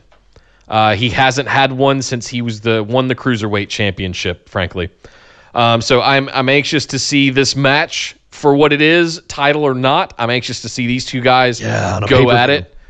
At a pay per view, you know, give them a good 15, 20 minutes. This is going to be baller. This would- could yeah. be the sleeper match of of the whole show. Um, but yeah, I'll, I'll take a flyer on Cedric getting his getting a title reign. You give these two 20 minutes, it's six stars in the Tokyo Dome, man. I'm just saying. But I think AJ is retaining here. Uh, they're going to keep him strong. Cedric went over on Monday and had a big moment at Madison Square Garden. He's not picking this one up. Uh, going forward, Alexa Bliss and Nikki Cross versus Fire and Desire. Desire for the Women's Tag Team Championship. What's happening here, sir? Um, I'm I'm a little scared, uh, but I think Bliss and Cross retain because I don't think they're going to be the ones. I think the Kabuki Warriors are going to be the ones that end up taking these titles off of Bliss and Cross ultimately. Um, if not a intermediary reign again with the Iconics, it ain't going to be Mandy Rose and Sonya Deville. Yep. Uh, Bliss and Cross retain. I have to agree completely. Uh, Bayley versus Charlotte Flair for the SmackDown Live Women's Championship. Do you think Charlotte picks it off off of Bayley, or are we getting some schmaz, some schmaz here? I think both of these next two matches don't finish clean.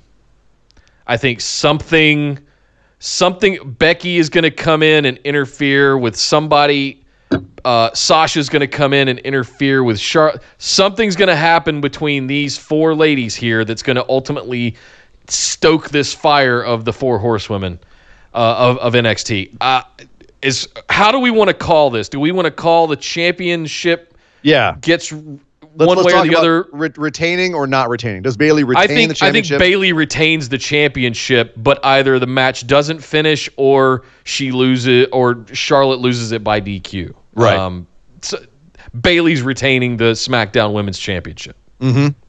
okay, and then what about Lynch and Banks? Because I agree. I Uh, think s- Bayley's retaining as well. I, I don't think you can take it off of Becky right now, so I'm going to say Becky still retains too.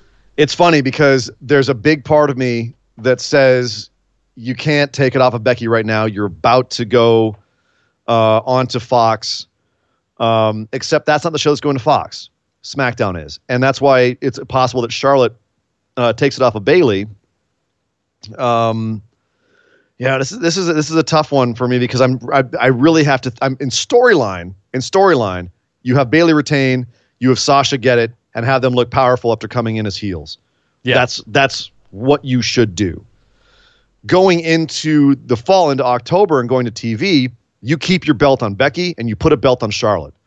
Like that's good business. You Roman Reigns the f out of it. Yeah. So Absolutely. there is part of me that wants to put it on put the SmackDown Women's Championship on Charlotte for that sole fact, but I want to stay true to myself and true to storyline and just hope that they do the right thing. Uh, but yeah, I, I'm that the Bayley Charlotte Flair one's a coin flip based on the whims of a 73 year old man, uh, and Fox for that matter. So I I could totally see a thing where Charlotte and Becky are carrying both belts onto TV. But yeah. I, I Bayley It's really retains. Becky retains. Those are my picks. Okay. Then I'm I'm going to I'm going to go opposite. I'm well, I'm going to say Bayley retains, but I'm going to say Sasha gets the Raw belt. And it's that's a That tough one, man. backwards. I'm I'm going to I I've I have been bitten in the butt before by saying that WWE should do what's what's best for storyline as opposed to what's best for business. and they just did all of those promos with Becky being the champ for Sports Center. But damn it, I don't. I can't believe that Sasha would. co- Well, unless they're going to give it to her at Hell in a Cell. Ugh. And a belt has to change hands somewhere. Ah, screw it. Sasha gets the belt. I'm just gonna. I- I'm not gonna. ugh. it hurts my head, Nick. New Day versus the Revival. New Day versus the Revival. Who gets the belt here? Revival gets the belt, or New Day retains? Uh, I think Revival get the championships here. Ooh, Yep. my goodness. I'm calling a lot of changes this this this show, guys. Uh huh. Um, I, I think the revival. Oh God! Now you just put the fox bug in my head again. Sorry, pal. Well, but think about it. Okay, think about it this way, Nick. Let me, They're let not going to take you. it off the New Day going on to TV. Going But- into that, that's that's it. But are okay. Let me fast forward then. Kofi Kingston versus Randy Orton. You said you thought Randy Orton was taking it, and the Revival and Randy Orton are teamed up right now. Do they put all the gold on Orton? Because Orton, you know, if Fox is like, "Hey, man, we want uh, someone famous on our show to be the champion," like I don't know, John Cena, and WWE's like, uh, "We don't really have John Cena anymore." They're like, "Okay, that's cool. What about CM Punk?" And WWE's like, "Shh, we don't say that name." And they're like, "Um, all right, well, Batista." Sorry, guys, we don't have him either. Well, who do you have? And they go, uh, Randy Orton. He could be the champ. You want him to be the champ? And then you might have a, something where you know the revival pick it up over the New Day just to have all those have the main roster uh, prophecy come true, like like undisputed era on the main roster. That could happen. Am I screwing up your your picks here, buddy? I'm I'm gonna stick with my gut, just like I did with the women. Revival takes the SmackDown Live All right. Championships. All right. Then just to be perverse, I'll say New Day retains. Uh, Erick Rowan versus Roman Reigns, no DQ match. Who do you have here? Did they give Rowan a win to put him over? Yeah, I this is- don't know. This is a tough one. This is a tough one, I think. Because I think Roman would be okay, and I think he's in the wrong feud. I I had prophesized throughout the year, throughout the summer, mostly that Roman Reigns was going to be the one carrying the WWE Championship onto TV uh, come October fourth. That's still not out of the realm of possibility, but it's highly unlikely at this point. So, uh, yeah, I'll take a chance. I'm already making a bunch of stupid picks making- anyway. Why not? why not go for broke Erick Rowan over Reigns oh, here because because no DQ and Daniel Bryan interference. That's very possible. That's very possible. That being said, If it was if it was not no DQ, I'd call it right down the line for Roman Reigns. mm, sorry, pal, but I'm going with Roman Reigns. yep. Sorry, that's happening. I'm going with Roman.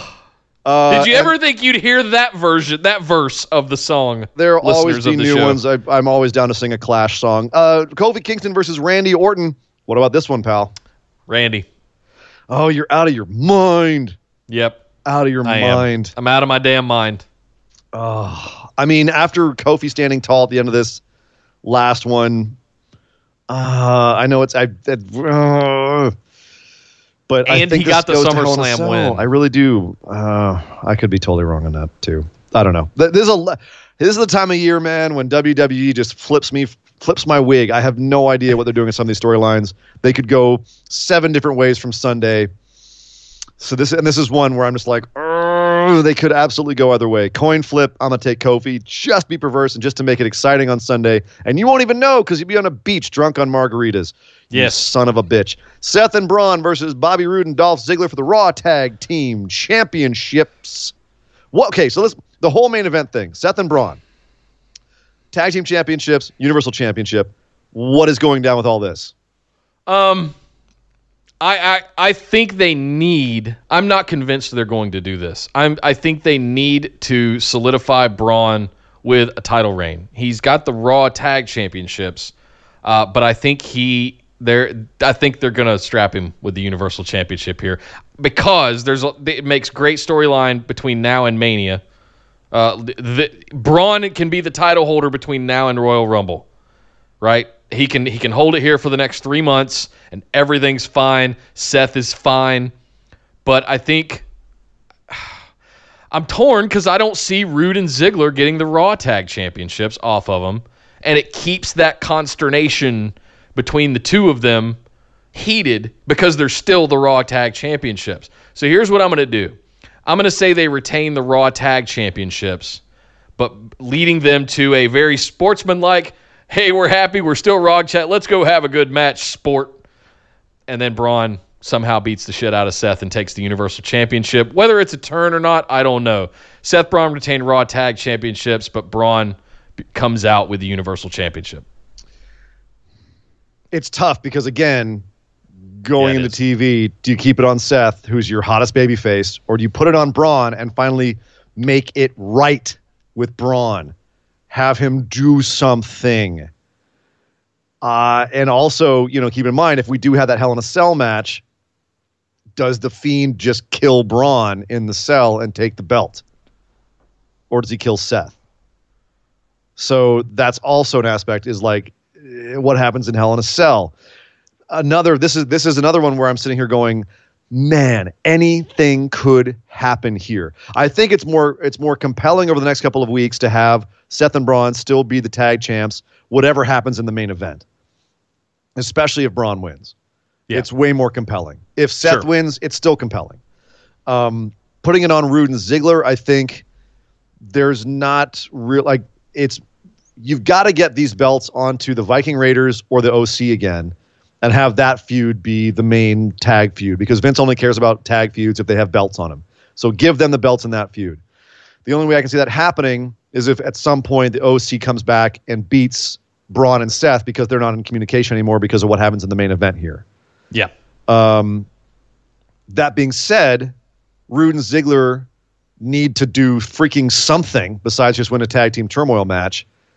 And them coming away with the championships would make sense if Seth and Braun fall apart in that match and it feeds into the heat in the main event, then that also would make sense.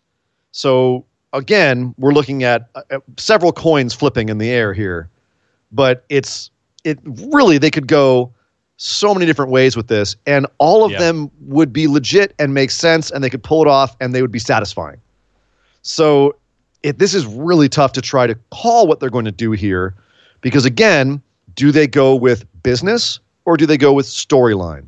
And business would say they would keep the belt on Seth uh, unless they were ready to push Braun as a major babyface. But if he beats Seth, is he still a babyface, or does Seth take his beating like a man, or try to? And then we have going forward, we have some fish, uh, some friction in the uh, tag team that they have.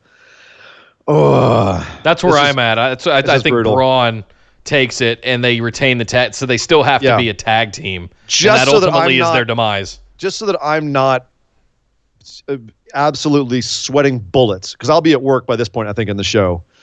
I don't want to have the same thing happen that happened at SummerSlam, where I was barely able to serve people drinks because I was sitting there on my phone, like, who won? Was it Brock? Did Seth get it? I, I- I'm just going to pick the same as you. Seth and Braun retain the tag team titles.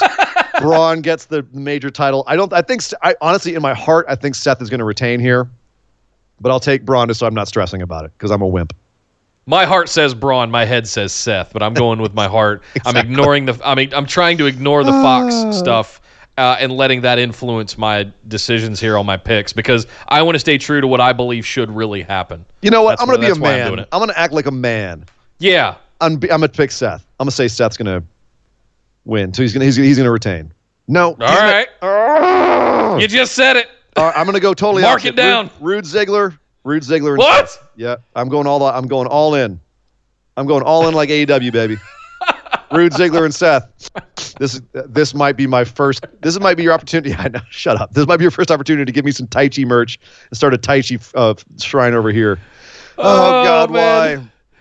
Oh my goodness, this is going to be All right. good. This is going to be a bloodbath. Yep. Come Sunday at Clash of Champions. Tune in, guys. I'll be there on Discord with you for at least most of it. Nick will not because he'll be somewhere with a bikini clad girl and a, and a drink in his hand. Son of a bitch. Nick, there's so much more to talk about. now that I'm all flustered, let's head over and talk about the wide world of wrestling. Woo! NXT started out hot this week with Damian Pri- Dami- Damian Priest opened NXT this week. Oh. And Let- I'm gonna, let him I'm gonna fight this little Asian guy named Boa. They've Oh. got to let him talk. You got to let Damian Priest talk at least a little bit. Please, because just because the guy's voice is amazing. But yeah, Yes. he had a great little match with Boa. Nice little match with Boa. I, I like. I That dug was it. What do you think about it? I, I thought it was fine. It was fantastic. I enjoy both of these guys. Uh, it looks like, I mean, he if Damian Priest is pulling the curtain on NXT now, that's a pretty big deal. And uh, we'll see. But I think they got big plans for that boy. Yeah, he's he's done beating enhancement guys. Get him in a major program soon with somebody. Yes. I don't know who. Get him in a program. Uh, Johnny Gargano. Speaking of programs, Johnny Gargano came out to give everyone to let everyone know where he was gonna what he what his plans were. You know, now that he's he's he didn't get the title off of uh, Adam Cole, what's he gonna do? Is he gonna go to the main roster? What's gonna happen? And he came out there to say he made his decision. Huge ovation. They couldn't shut up for him. Uh, huge ovation. And he said, Well, I've made my decision. Here's what I'm going to do. I, and then he was interrupted by Shane Thorne, who came out looking like an absolute scumbag in jeans and kicks and no shirt, and interrupted him and said, said, Johnny, we're sick of you. Just get out of here and stop dragging it out. And Johnny was, oh, and he started to leave the ring. But then he turned around, he super kicked Shane Thorne. He says, I'm not going anywhere. I bleed NXT. And he drew NXT in the air and he said, for life. And he left, and everyone was freaking out. Johnny Gargano sticking around in NXT, probably going to be with Shane Thorne. Uh, is this the best thing for both guys? For him to have a feud with Shane here? Uh, it's the best thing for Shane, and it's probably the best thing for Johnny, considering his size and stature. Uh, you know, otherwise he ends up. Yeah, let me say this. I'll put it a different way. It's probably it's great for him to go in as kind of the top guy in NXT switching over to live next week uh, and for the foreseeable future. Uh, Ciampa's coming back. Let's see what happens there. We haven't heard a lot about that, which means we're pretty close. Yeah, yeah. So it, that's imminent, and I want to see what they end up doing here. Do they team up again? Do they do? Are they buddies? Because yeah, I don't know if we left it well when they uh, when they went out. Keep an eye out for possibly next week, first show of NXT, two hours on USA. Bunch of matches they got set. Possible Johnny Gargano Shane Thorne match, uh, and I, you know what? I suspect they'll keep Ciampa's return to to go opposite of AEW's first TV show. Know, probably like have Johnny Johnny and Shane feud for two weeks, and then Champa shows up like right opposite AEW, just because just to be a dick. Um, yeah, but uh, yeah, no, this is this is great for both guys. I think this is fine. Um, they needed to kind of take Johnny down a peg on the roster for a bit. Yeah, let other guys be at the top, and he's Johnny. He's, he's he'll be just fine. He yeah. kind of is NXT. Speaking of someone else who is now NXT, Pete Dunne. Pete Dunne came out to a huge ovation as well, and he had a match against Angel Garza who, yes. as you know, is one of the most dangerous men when it comes to being around your sister, your mother, your grandmother, any woman you like, your girlfriend, your wife. Don't let Angel Garza around them. Yes. Especially once he takes off his pants and reveals his uh, also stuffed trunks. Oh, yes. Oh, the Garza dong is strong, man. But he had a match against Pete Dunne. Nice little match. Uh, very conflicting styles, contrasting styles, but uh, a lot of fun. A lot of fun, man. Um, yeah, I don't really have much more to say about it than that. It's just both these guys are, I think, the future of NXT. Their their their roster is looking really strong. Yep. Going into TV. Yep. Uh, yeah. So we also had another guy from the breakout tournament show up. Cameron Grimes had a match against Raul Mendoza, the like the perma gatekeeper. Like everyone says, Kassius Ohno's the gatekeeper. Raul Mendoza is like the ultimate. Him him. He's been an, an enhancement guy like for so long now in NXT, it, it beggars belief, and he's it was, so It was good. like the long, for the longest time, it was like him and Fabian Aichner uh, were the two guys that you know he's were been the doing ones longer than Fabian Aichner even. Yeah, that's true. Like that's true. Yeah, he was doing when when Kona Reeves still had his last gimmick. Like he's been doing it forever. Uh, but and it's dangerous because he's just so damn good and engaging that when a guy like Grimes, who is just a little less flashy, is against him, you're rooting for Mendoza. Uh, and then when Grimes wins, you kind of go, oh. What do you yeah. think about uh, Cameron Grimes' new gimmick with the with the silly top hat and the silly vest? Uh, I don't really know what to make of it yet. Is it Mad Hatter? Is it? I mean, the vest is fine. I don't know what to do with the hat right now. Uh, it's a little silly. I don't know. I mean, if he was going to go for a hat thing, maybe dress up a little more, put something on besides a, a stone cold leather vest. So I, I don't know. I don't, it reminds me of like what a, a guy from like a, a hipster blues soul rock band wears these days. Like the guys who are obviously making music to try get to get on a Captain Morgan commercial. He's he's wearing like that. Like he looks like the the bassist for one of those bands. I expect him I, to come out you know, and like be like, "Ain't no rest for the wicked. Money don't grow on trees." You yeah. know, ugh. I don't know. It's I'm not I'm not into it. No, me either. Uh, Cut it out, Candice, Trevor. uh, Candice LeRae went in and uh, got snarky with William Regal said that uh, she can't believe that Io Shirai is being rewarded for all of her misdeeds by being put in a num- number one contendership match next week. And Regal says, "You know, you're right, Candice. Why don't you be in that match too? And tell you what, if Rhea Ripley beats Shayna Baszler tonight, we'll put her in there too. And Candice says, uh, all right, sweet. Thanks, Regal. And when we had that match, Rhea Ripley versus Shayna Baszler, we didn't really get a whole lot out of this. We just saw that Shayna is definitely stronger, uh, is being booked to be stronger physically than Shayna Baszler. Uh, the first real competition that Shayna's had, that's how they're booking her. Of course, the Horsewoman came out, got involved, brought in a chair. Rhea Ripley lost her mind and hit Shayna with the chair, got DQ'd, so she will not be in the number one contendership match next week yet. Did that make her look dumb though to hit Shayna with the chair and get herself DQ'd when that was on the line?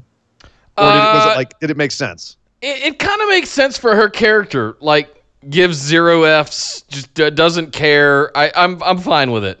Uh, and I don't think I don't want to put her in there yet. We need somebody. Listen, I thought Rhea was going to come in and be like, "Oh my God, it's the chosen one. It's the one that will dethrone the Baszler." But they're both heels. So at, at the same time, I'm going. Is she is Rhea a heel or is she a badass face at this point? Because she's a heel in, in NXT. UK. I don't know because nobody's tell me that she's changed it all, right? I- I- so I- I'm I feel like assuming she's- she's... maintaining her persona from NXT UK, where she was facing Toni Storm. But after the loss to Kay Lee Ray, I'm going, where's Tony? When she's showing up, a la to our NXT show in a, uh, next week. Nah, I think Rhea's a tweener. I think they're going to keep her a tweener. Yeah.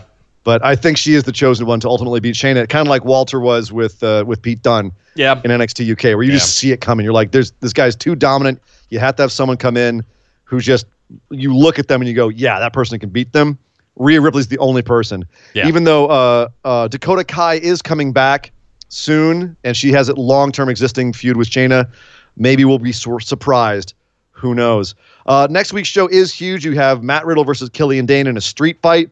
You've got Velveteen Dream versus uh, Roderick Strong for the North American Championship. The prophecy might come true, and Undisputed Era goes into TV wearing all the belts and that number one contendership four way.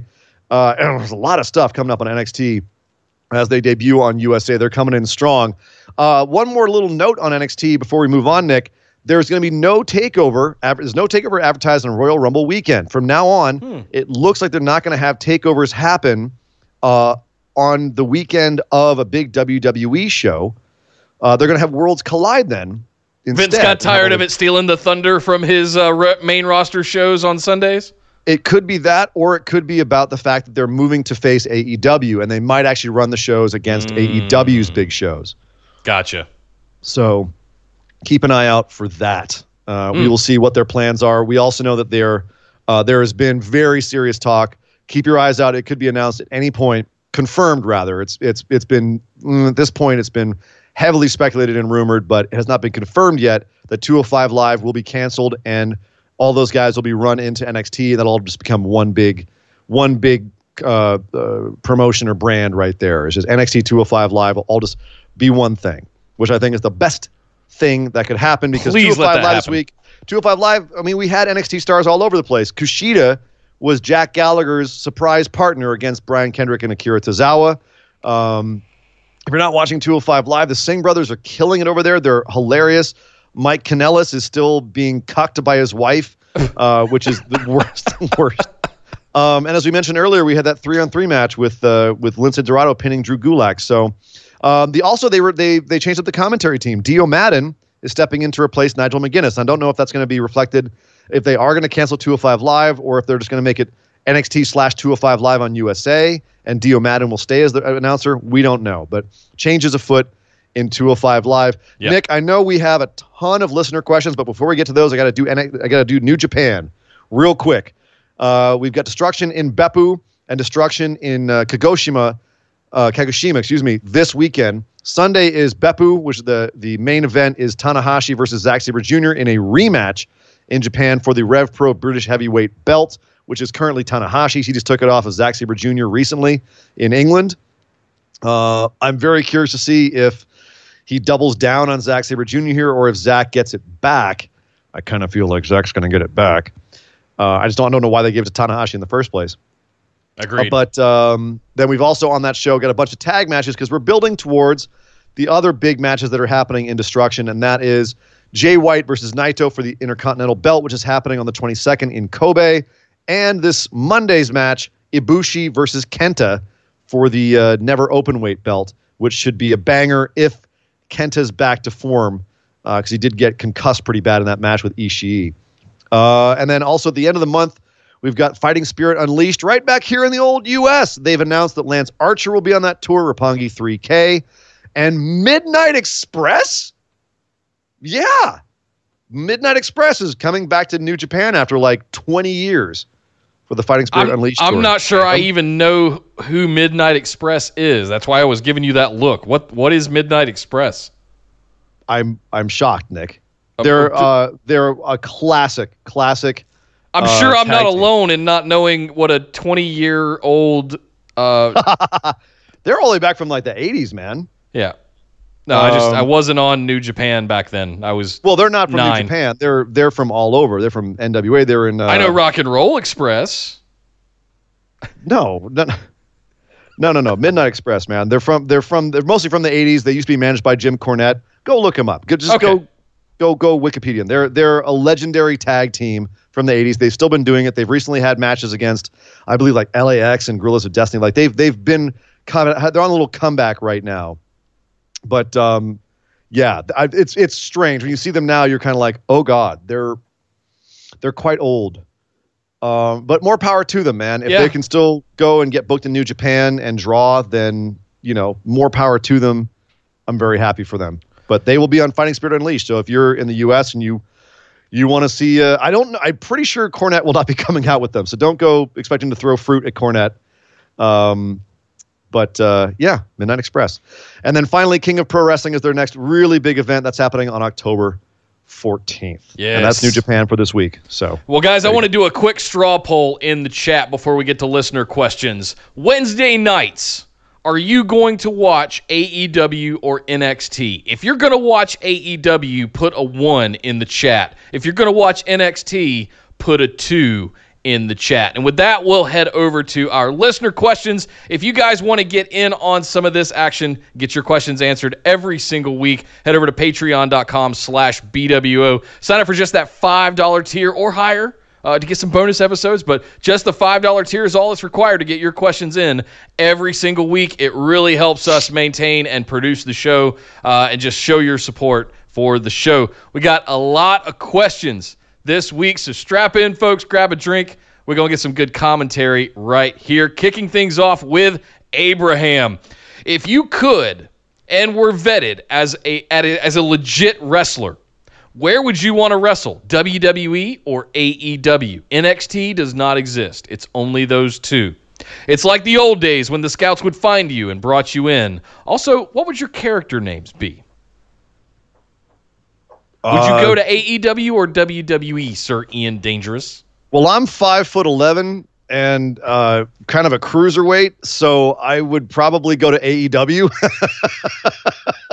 uh, and as far as a gimmick, I mean, I've already got the name, uh, Surrey and Dangerous. That would probably stay the same. Uh, and honestly, given my current gimmick on this show, I'd probably do something kind of like imagine uh, if Orange Cassidy met with the Beer City Bruiser.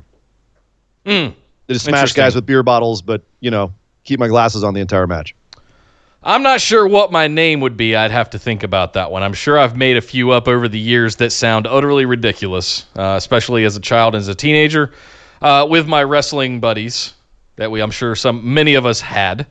Uh, but I think I would go to WWE. I'm big enough to be uh, in the heavyweight class.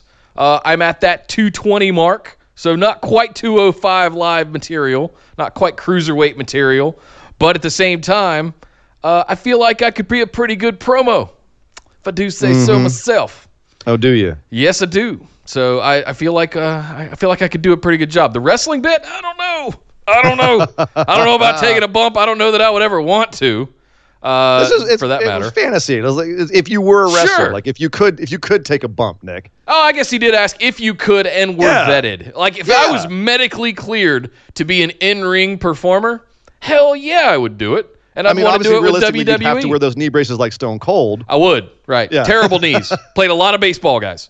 Right. Terrible knees. uh, but it's two surgeries already. But uh, yeah, I, WWE for me. I, I don't know if AEW in that that uh, yet. I don't know if AEW is my style, but I definitely lean towards WWE for sure. Yeah, I'm I'm a guy who does a lot of dives, so I I'd probably go to AEW. I'll put uh, put a little poll up in the Facebook group of, of some of the names uh, that I've either created or been called in the past, and I'll let you guys vote on it, and that'll be my wrestling name. Fair? Thank you very much, Abraham, for the question. Next up, we got Jacob. As we have recently seen with The Fiend, a wrestler changing their gimmick can bring new life to a wrestler's career, or it can go poorly. What is the best gimmick change, and what is the worst gimmick change? Any promotion? That's easy. That's really easy. Okay. Um, that would be uh, going from Isaac Yankem DDS to Kane. Hmm. As far as like going from one one gimmick to another, uh, just off the top of my head, that's the first one that popped up. Uh, there could be other ones. There's probably a billion of these. I'm sure WhatCulture has like a, a couple of top ten lists of these sitting somewhere uh, on their channel. But like off the top of my head, I cannot think of someone who went from a worse gimmick to such a good gimmick. Now, as far as the other way around, uh, going from demolition to the Repo Man, that's you know that's like the worst. But as far as far as going from like a crap gimmick to a great gimmick, that's just the first one that pops in my head. And I, the more I think about it, I can't think of anyone who had more of a spread between bad and good uh, than that. Prove This me wrong. is going to break your heart, but I think the Dude Love one was one of my. I didn't like it. you didn't like Dude Love? I did. I love Cactus Jack. I love Mankind. Didn't like Dude Love. Nope. Nope. Oh my God! Nope. You were Harass me all you want, but I like what I like. You know. don't listen to him, Mick. I know. I Oh, know of your love. I, I know of your Dude love, for the for the Mick. But I can't think of one that is Yeah, a sweet the chin music, baby. Yeah, I can't think of one that's the best gimmick change. I'm trying to think of one. Um, I think for a wrestler's career, it wasn't really a gimmick. Uh, it's more of a turn, but probably you know Seth turning on the Shield, breaking up the Shield. It was kind of a thing. He went from a unit and a tag team to an individual heel. wasn't What? really a gimmick change. But There's okay. And what about punishment gimmicks? Uh, Perry Saturn with a mop. I mean, come on. Like there, there's so many punishment gimmick changes that you could have gone with. Sure, you know, uh, the I mean the Stone Cold turn i- is one that comes to mind. Uh, I'm thinking of turns though. I'm not thinking of gimmick changes. I Yeah, don't. I can't think think of of, any gimmick change. gimmick changes that got better. They usually all get worse. I mean, that's the whole point of this question, though, is like which ones got better. Like You know, there I- are some that that truly do get better. Esmeralda in the chat, stunning Steve Austin to Stone Cold. That was absolutely Boom. one of the best one. ones ever. You know, Or even Thanks- the ringmaster. Thanks to his wife at the time for saying Stone Cold Coffee. You know, Well, yeah, because they wanted to be Chilly McFreeze. That was the names they came up with. Ice Dagger. oh the names they God. came up with. Oh man. Uh, Andy Jessup, the champ, says Hulk to Hollywood Hogan. That was That a was- brilliant one. But that was just like a that was a character evolution. I don't know if it was, you know, I mean, yeah, it's a gimmick change, but Yeah. uh, it's still Yeah. I, I, we could rattle on about this for hours. That's a good one, Jacob. a good really, really good question. Thank you. For again, like. I said, check out WhatCulture. I'm sure they have a couple of top ten lists of this because sure. history is littered, littered with gimmick changes that went well or that didn't go so good. So mm, mm, mm, Uh, thank you very much, Jacob. Next up, Brian. While I know that this isn't something that would happen anytime in the immediate future, what do you think would be the reaction from Vince and others, i.e., creative wrestlers, stockholders, etc., if NXT started to beat Raw and/or SmackDown in the ratings? Um, I I'm curious. I don't know. I think if they started to beat another show of theirs on USA, they I, first of all, I think Vince would start to take a lot more control over it. Um, Vince would start taking it a lot more seriously. But I'll tell you right now, if it beats SmackDown on Fox, there's going to be a lot of people panicking. If you on USA are beating a show at prime time on Friday, there will be panic Yep. uh, and uh, Fox executives to WWE executives. That's going to be nuts. There's no Um, reason they shouldn't be getting five to 10 million viewers on Fox at 8 p.m. on 7 p.m., 8 p.m. on Friday nights. Yep. Like, are you kidding me? Yep. So if that doesn't I mean, it might take a bit of time. It, there, it'll probably be a huge spike and then a slow, gradual level off. But football season on Fox, uh, everybody tunes into this stuff. The fact that it's coming over to Fox, that is such a sports heavy network already, is just going to drive viewership. And there's probably people begging for sports content on a Friday night that's usually pretty stale, especially in October when we get past the series. Keep that in mind. They're going to have the World Series, and then there's going to be nothing except football on Yep. Sundays until we get to NASCAR uh, in February, right? That's going to be all WWE all the time outside of football on Sundays. So keep that in mind as well. Uh, but if yeah, if NXT comes even close, I agree with you. Utter utter panic. Thank you for the question there, Brian. Uh, next up, Patrick. If you guys were wrestlers, what would your guys' finishing moves be? Were you and uh, Abraham in Ooh. cahoots this week? Oh, man, it's making us work today. Yeah. if you Uh, guys were wrestlers, what would your guys' finishing moves be? By your oh, and we have to do together as a tag team. Oh, a tag team finisher? Oh, okay, Well, the tag team finisher, that was an easy one, Nick. okay, The tag team finisher would be called the Busted Wide Open. okay. And it's one where we basically just, we, um, I, it could either be like a, uh, a wishbone scenario where we both like grab the person's leg and like make them tap out. So you like basically try to rip their groin in half because they're bust, Yeah. we're going to bust them wide open. Ew. Or we just, or we just like just hit them both, hit them with beer bottles at the same time and actually bust them wide open. Yes. We were in CZW. That would make Um, more sense than tearing yeah. them in half at the groin. I just, I'm saying, man, it would, we're busting them wide open. The torture rack. That's a new version of the torture rack. What are the, Well, what was your drawn and sing- what your- quartered. What would your singles one be, Nick? Um. Are, so do I come up with one? Do I make one up? Uh, I'm I'm a big boy, so I would come up with a big boy move in the sense of some kind of power move. I've always been a fan of power slams. It would probably be something akin to uh, some kind of power slam.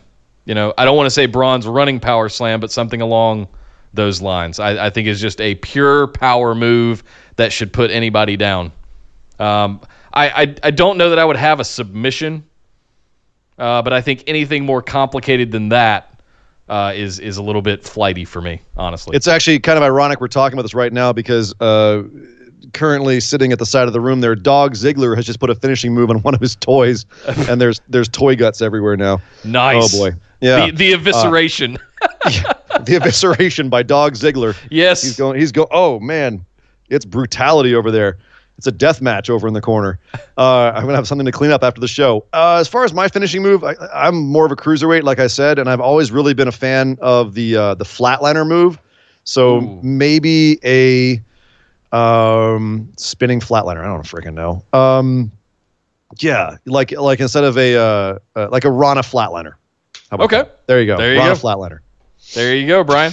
I'm just making things up. Or Patrick. Sorry, that was Patrick's question. Thank you very much, Patrick. That's a fun one. We'll riff on that one more in the group or in Discord uh, this weekend. Uh, next up, Billy Edge is my all-time favorite wrestler. It's a good one. Yes.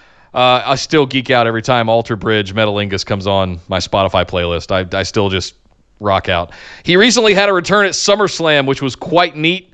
Most of his Yep. career is full of neat and awesome things. Yes. Besides Lita, what are some of the neatest things you all remember about the world's greatest kazoo player? I mean, I was a huge Edge fan back when he was with the Brood. I used to love the Brood. It's still one of my favorite entrances uh, of all time. Uh, but as a solo guy, probably his match with Mick Foley at WrestleMania, going through the table, spear through the table, flaming table. Uh, Edge versus Undertaker, Hell in a Cell. That one. Um, that's you. Yeah. Yeah, Edge versus Undertaker Hell in a Cell was fantastic. Um, his stuff with uh, um, with Vickie Guerrero. Yeah, he had a lot of great stuff, didn't he? I mean, TLC. I got to come back to TLC. Like, I know it's That's it's not me. the singles, not the singles stuff, but what those guys all did with TLC revolutionized WWE wrestling and how we even perceive it now, and like, and just wrestling in general, as far as high spots and uh, and and and uh, prop work and everything else, and like what you could do with a match. I mean, for better or for worse, too, because those were all spot fests, and the guys were getting up from moves that ten years prior would have ended a match, and they did it like fifteen times in that match. So, you know, I, it's hard. It's hard for me to just strictly stick to his solo career because I felt like his tag team career was so just extraordinary. Um, so yeah, no, man, Edge is Edge is fantastic all around, and does a great Ed- podcast. Edge and Christian, the Dudleys, and the Hardy Boys. I mean, it just that era of tag team wrestling will probably never be topped. Um, and what ultimately led to TLC and all of those TLC matches. You know, you asked the question, what are some of the neatest things you all remember? I mean, the, it's not specifically about Edge, but that's immediately what I associate Edge with are TLC matches with Edge and Christian. Yeah. Uh, yes, he had some great matches. Yes, the Brood was amazing. Yes, Undertaker, Edge at, at Hell in a Cell, amazing.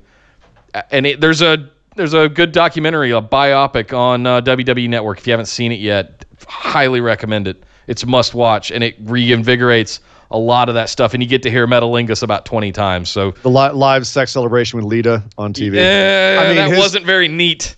his feud with Matt Hardy was absolutely lights out. It was so hot. I mean, what a hot feud that because it was based on reality and Edge, Yeah. you know, was such a scumbag to Matt a- in in real life, and everyone was feeding off of that. It was such like a you know fourth wall breaking feud, and it, man, it was at a hot feud. Like I remember at the time, like people were frothing at the mouth about it. Like when you talk about it, you get people get so worked up about it. Yeah, so hell of a career. Uh, deserves to be in the Hall of Fame. Uh, chat's weighing in on a few of our uh, moves. They say that I should do the data center.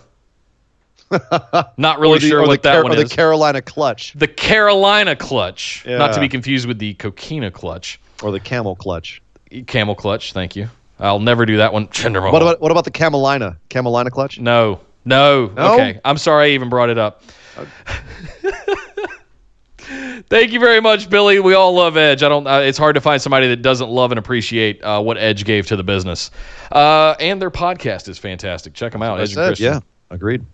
Uh, next up, Will, do you think this Sunday leads to a Sasha versus Bayley Survivor Series match? And if so, would it be a hostile type feud, or would that ruin one of these heel turns too quickly? I think it leads to a uh, five on five women's match at Survivor Series. Yep. I think it leads to Sasha Bayley versus Charlotte Becky, opposing sides Survivor Series. Right, and then they're leading their own teams. Uh, Yeah. I don't know I- if they would I be. think so. uh, that would be interesting. Yeah, there. You think they're going to be the leaders Sorry, of the and I- I respective Raw and this. I- SmackDown I- teams? I- for some reason, I, I thought you said Sasha versus Becky. Sasha versus Bayley. Bayley.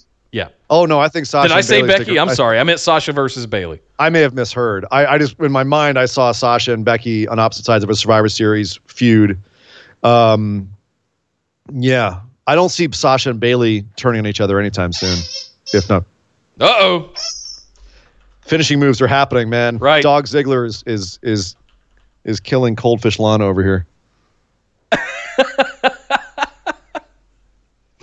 Oh goodness. Uh, speaking of kazoo players, uh, yeah, amazing. uh, apparently my apparently Dog Ziggler heard about kazoos and decided to weigh in. no, I could totally see Sasha on Monday Night Raw leading the women's team, and Bayley on SmackDown Live leading the women's team from SmackDown Live in a, the Survivor Series five woman match, five on five match. You know, you could uh, you're gonna have Charlotte Flair over there. You're gonna have Becky Lynch on the Raw side. There's that feud. So if all of this keeps going, we got to get through Hell in a Clash this weekend and then Hell in a Cell next month. Then who knows? A, a lot changes in two months, plus the transition to Fox. Who knows how much they get involved? I don't know what's going to happen by the time we get to Thanksgiving. that's that's Yeah. a long ass time from now uh, with everything months. that's going It's on. Amazing.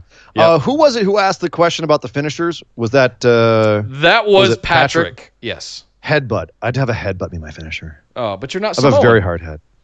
No, but I was headbutt champ in college. Oh, really? Okay. Yeah, That might explain a lot. it might.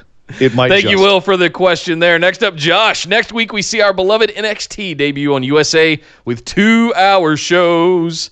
Do you guys think this would be an ideal time to introduce a TV title on NXT to give a shine to some lower card talent and get people interested?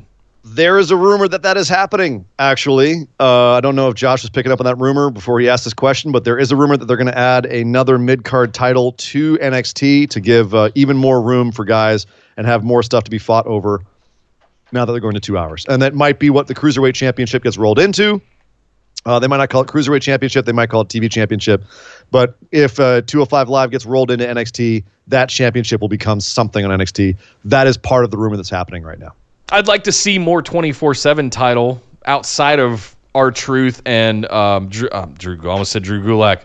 Drake Maverick uh, coming over to NXT. Let some of those, and 205, let some of those guys get in on it. We saw the Mike ben, uh, Kanellis and Maria thing happen, but uh, where's 205 with the European 7 Eleven 24 championship? At this point, uh, given the fact that NXT is kind of getting its its own show, uh, its own like you know live show on TV. I kind of almost want them to really draw the line and say keep that silly main roster shit on the main roster okay. or on Raw and SmackDown. And if you're gonna do silly stuff with 24 seven, have it be for those shows. Let NXT do its own thing. Sure. That'd be that. That's kind of my feeling on that. Sure. Uh, thank you very much. Uh, who was that? Josh. Thank you for the question, Josh. Next up, the champ. Champ is here in the building. Andy, what wrestler slash gimmick from the past would not look out of place and be over in today's WWE? The caveat is they cannot have appeared on any WWE programming in any capacity in the last 10 years. Huh. That actually takes off a couple of my guys. Um, yep. I, I, would say Mr. Perfect uh, could be over in any era. Um, or any like old school guys who are really legit like that. Uh, Macho Man, or uh, Don Muraco, someone like that. Um, just because those guys could, uh, you know, could come out, they could cut promos, but most of all, most of all, they could work in the ring. Um, I think my number one answer would be Mr. Perfect. I think Mr. Perfect could get over in any era because he was so good in the ring. He was such a good promo, such a good character. Um, I'm sure there's a bunch of guys I could think of. That's just the first one that popped to my head, so I'm just going to stick with that and not try to overthink this. I'll say Mr. Perfect. Mine's going to be a close tie between two of my favorite guys from the 90s Ken Shamrock and Steve Blackman. One of those two. Uh, I think we need, you know, the women's side, especially over in NXT, is seeing a lot of infusion of MMA style. Uh, we've seen Aleister Black with his striker style come, on, come in, but I think there's a lack of like legit strikers uh, on the the men's side of the division on the main roster, short of Aleister Black um, and Undertaker for obvious reasons. But I, I, I would love to see a uh, a Matt Riddle, a Steve Blackman, a Ken Shamrock archetype uh, on the main roster, and I think those two guys still could go today. Uh, it's funny. Funny aside, St- uh, Ken Shamrock was getting interviewed. Uh, I think it was this was in the last year or two. Interviewed on some show or some podcast, and he said, "Who were who in the locker room was the guy that you thought most legit could whip your ass? And he, without hesitation, said Steve Blackman. Right. Yeah. Yeah. He was known as being like a, like leg, like legit terrifying tough guy. He could end you. So yeah, I, either one of those guys for obvious reasons. Um, I was a big mark for Ken Shamrock and his screams and his, just his overall presence whenever you know, regardless of the yeah. fighting and the in-ring performance. Well, and how how much MMA is kind of becoming a, a, a, staple of modern WWE. I'd agree with you. Shamrock still can go. He's actually doing a program right now with Moose and Impact, so yep. he absolutely could. Someone else before we move on, Nick, that I thought of that I was thinking about the high flyers that are in WWE right now, and someone who could really match with that style. Thomas Billingsley. Ooh, Dy- Dynamite Kid. Dynamite. Yep. Dynamite Kid, the guy who pretty much, you know, inspired a lot of these guys in their wrestling. Dynamite Kid, another guy. That's Although probably one. probably too just too damn mean to get along in the back uh, in the locker room. But as far as like his style, definitely could work. Thank you for the question, champ. I'm looking forward to see who cuts some nasty promos on you as we head towards Survivor Series to take oh, away your championship. Uh, next up, we got Sean, which probably my favorite question of the week. MJF is the best heel of the last 20 years. Changed my mind. Love the show, love the work. Don't forget to subscribe. All those platforms, guys and gals, these two are worth it. Thank you, Sean. Thank you. Thank you, brother. What do you think? MJF, MJF, the best heel of the last 20 years. 20 so that would go back to 1999. No, I'm gonna go I don't Rock. know about that. Rock. He, he hasn't done anywhere near enough matches to be. I mean, he's look. He is a fantastic promo. He's a great heel. Yep. Let's not get crazy. Yeah. 20 years is a long time. A lot He happened be- in the 2000s. He's he might be the best heel promo working today. If you want to get hyperbolic about MJF and give him some sort of accolade, uh, you, say he's the best heel promo today. Then I will go. Then I'll then I'll say, you know what? It's him or Jay White, pretty much. Um, MJF might have Jay White beat on that just because it's so so off the cuff. Yeah. Uh, whereas Jay White just relies on his natural sh- uh, schmarminess. Um, best heel of the la- I mean, we just talked about Edge earlier. Uh, as far as his heel work when he was on, for crying out loud. Randy Orton when he was a heel. The Rock when he was a heel. Because you know that, that's like you said, it goes back to uh, back to when he was a heel. Um, Triple H. I mean, all of these guys were were heels within that time frame. CM Punk was a heel in that time, and CM Punk was a great heel. It's true. Uh, yeah, there's there's too damn many heels in the last 20 years that were all time great heels for for MJF to at this point in his career be considered the greatest heel of the last 20 years. We, we were talking about his comeback earlier. Ciampa. You, you got to throw Ciampa in there. you know? Exactly. I mean, So I- Ciampa was a greater heel because of his work, including his promos. Yeah. MJF just, I think, I think MJF is a better heel promo than Ciampa. Even though Ciampa's very good, MJF's heel promos are out of this world.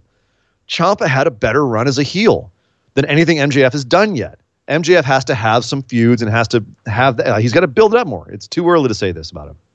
When MJF comes out to the ring with no music and gets booed out of the building and some of the highest volume I've ever heard, mm-hmm. Yeah, he'll be there. But I mean, as far as the interviews and the promos and the video vignettes and things he's doing, knocking it out of the park. Yes. Uh, the potential, the ceiling is incredibly high for that dude, but he needs to do it for about ten years before uh, I, I can get on board with like best heel of the last twenty years. That's a bit of a stretch, brother. Sorry, I love him. I think he's he's fantastic, and I think he's got one of the most potentials of any wrestler working right now. Uh, him and Velveteen Dream, Patrick, they're all young, they're all very hungry, they're all working really hard. Uh, but let's let him get some time in the ring before we go that far. Thank you very much for the question and for the love. And yes, everybody should go subscribe and thumbs up the video right now if you're watching in chat. Thank you very much, guys. Uh, next up, Eric. If the Impact and Ring of Honor merge, does that cause concern for AEW? Uh, no, I don't think it causes concern for AEW, uh, just because there is so much, there's so much talent out there. Um, I actually think it might be less concern. I mean, eh, it's a, there's a lot of other factors that go into it than that. Yeah. Do they have Do they have TV? Do they have major backing? Um, if they don't, I don't think it causes any concern for AEW at this point. AEW's uh, because its funding is so high, they already have major TV. Um, Impact and Ring of Honor, them just merging, I don't think causes any concern at all. I don't, I don't know that that's even going to be a, a blip. It would just be an interesting thing. Um, at this point, it's probably the best thing that could happen for Ring of Honor. Right. Um, But uh, maybe, maybe not. Maybe just getting new bookers. But um, no, I don't think it, I don't think that would cause immediate concern for AEW unless they got you know a major network TV and some serious financial backing. The merger of the two of them would give me immediate cause for concern for the two of them because that would say that neither of them are doing really well. I would the last people I'd be concerned about would be WWE or AEW or NXT, I guess, because we're talking about them as a separate entity now. Um, but I, I, I, yeah, the two of them are kind of out there on their own. Who knows what Billy Corgan's doing with NWA? I'm hoping that we do end up with a live streaming service as he's promised the whole internet first approach.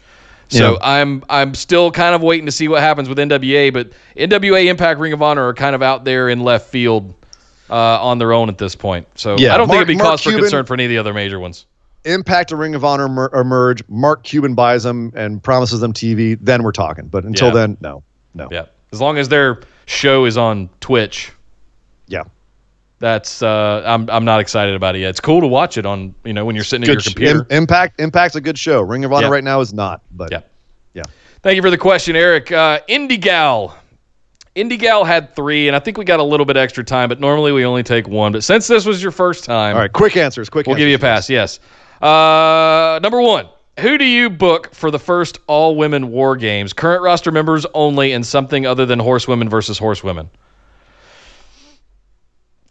For NXT because NXT is the one that does Yeah, take over Uh, war games. war games. What? There, I don't know that there's enough women right now. I think mean- there are four, four and four, and they, they're having a four-woman number one contenders match, and that's not even including uh, Shayna Bader, Shayna Baszler, and Rhea Ripley and Dakota Kai. Uh, I think they could, Storm's coming. yeah, I think they could drum up enough women to to have a war games match, and I, you know, I just pretty much just ran down a bunch of the women I'd want to see in it. Uh, if it's just strictly NXT, Yeah. pretty much everyone in that number one contendership match, you know, Candice and Io and, and Bianca Belair, Mia Yim, uh, Shayna Baszler, maybe one or two of her horsewomen, uh, Rhea Ripley, Toni Storm, um, uh, Dakota Kai. I'm just, I'm basically just running down everyone Yeah. at the top of the. I mean, uh, there's NXT a five roster on five right there. you know, and and it's I think that could be a great match just with those women, and that's not even including some of the other women that are bouncing around like uh, Aaliyah and Vanessa Borne. Um, I'm trying to think who else is is even bouncing around there right now, but uh, yeah, in in the absence of me being able to come up with any more names, right there you have a War Games match, women's War Games match just in NXT. That would be a lot of fun. Uh, if it was main roster, I think it's pretty much you've got to have to use everyone on the main roster, but you know, uh, Alexa Bliss, Nikki Cross, Asuka, um, and then the four horsewomen. So, yeah, Yep. you could definitely make it work with either roster. Yep. Next question Can Natalya be fixed? How do you show that she can be more than a good hand? She could. I mean, anyone can be fixed. I think pretty much, with the exception of Jinder Mahal. But uh, uh, I'm I'm being arch. I don't think anyone can be fixed. But I think that uh, it's it's something that you can do. It just comes down to booking.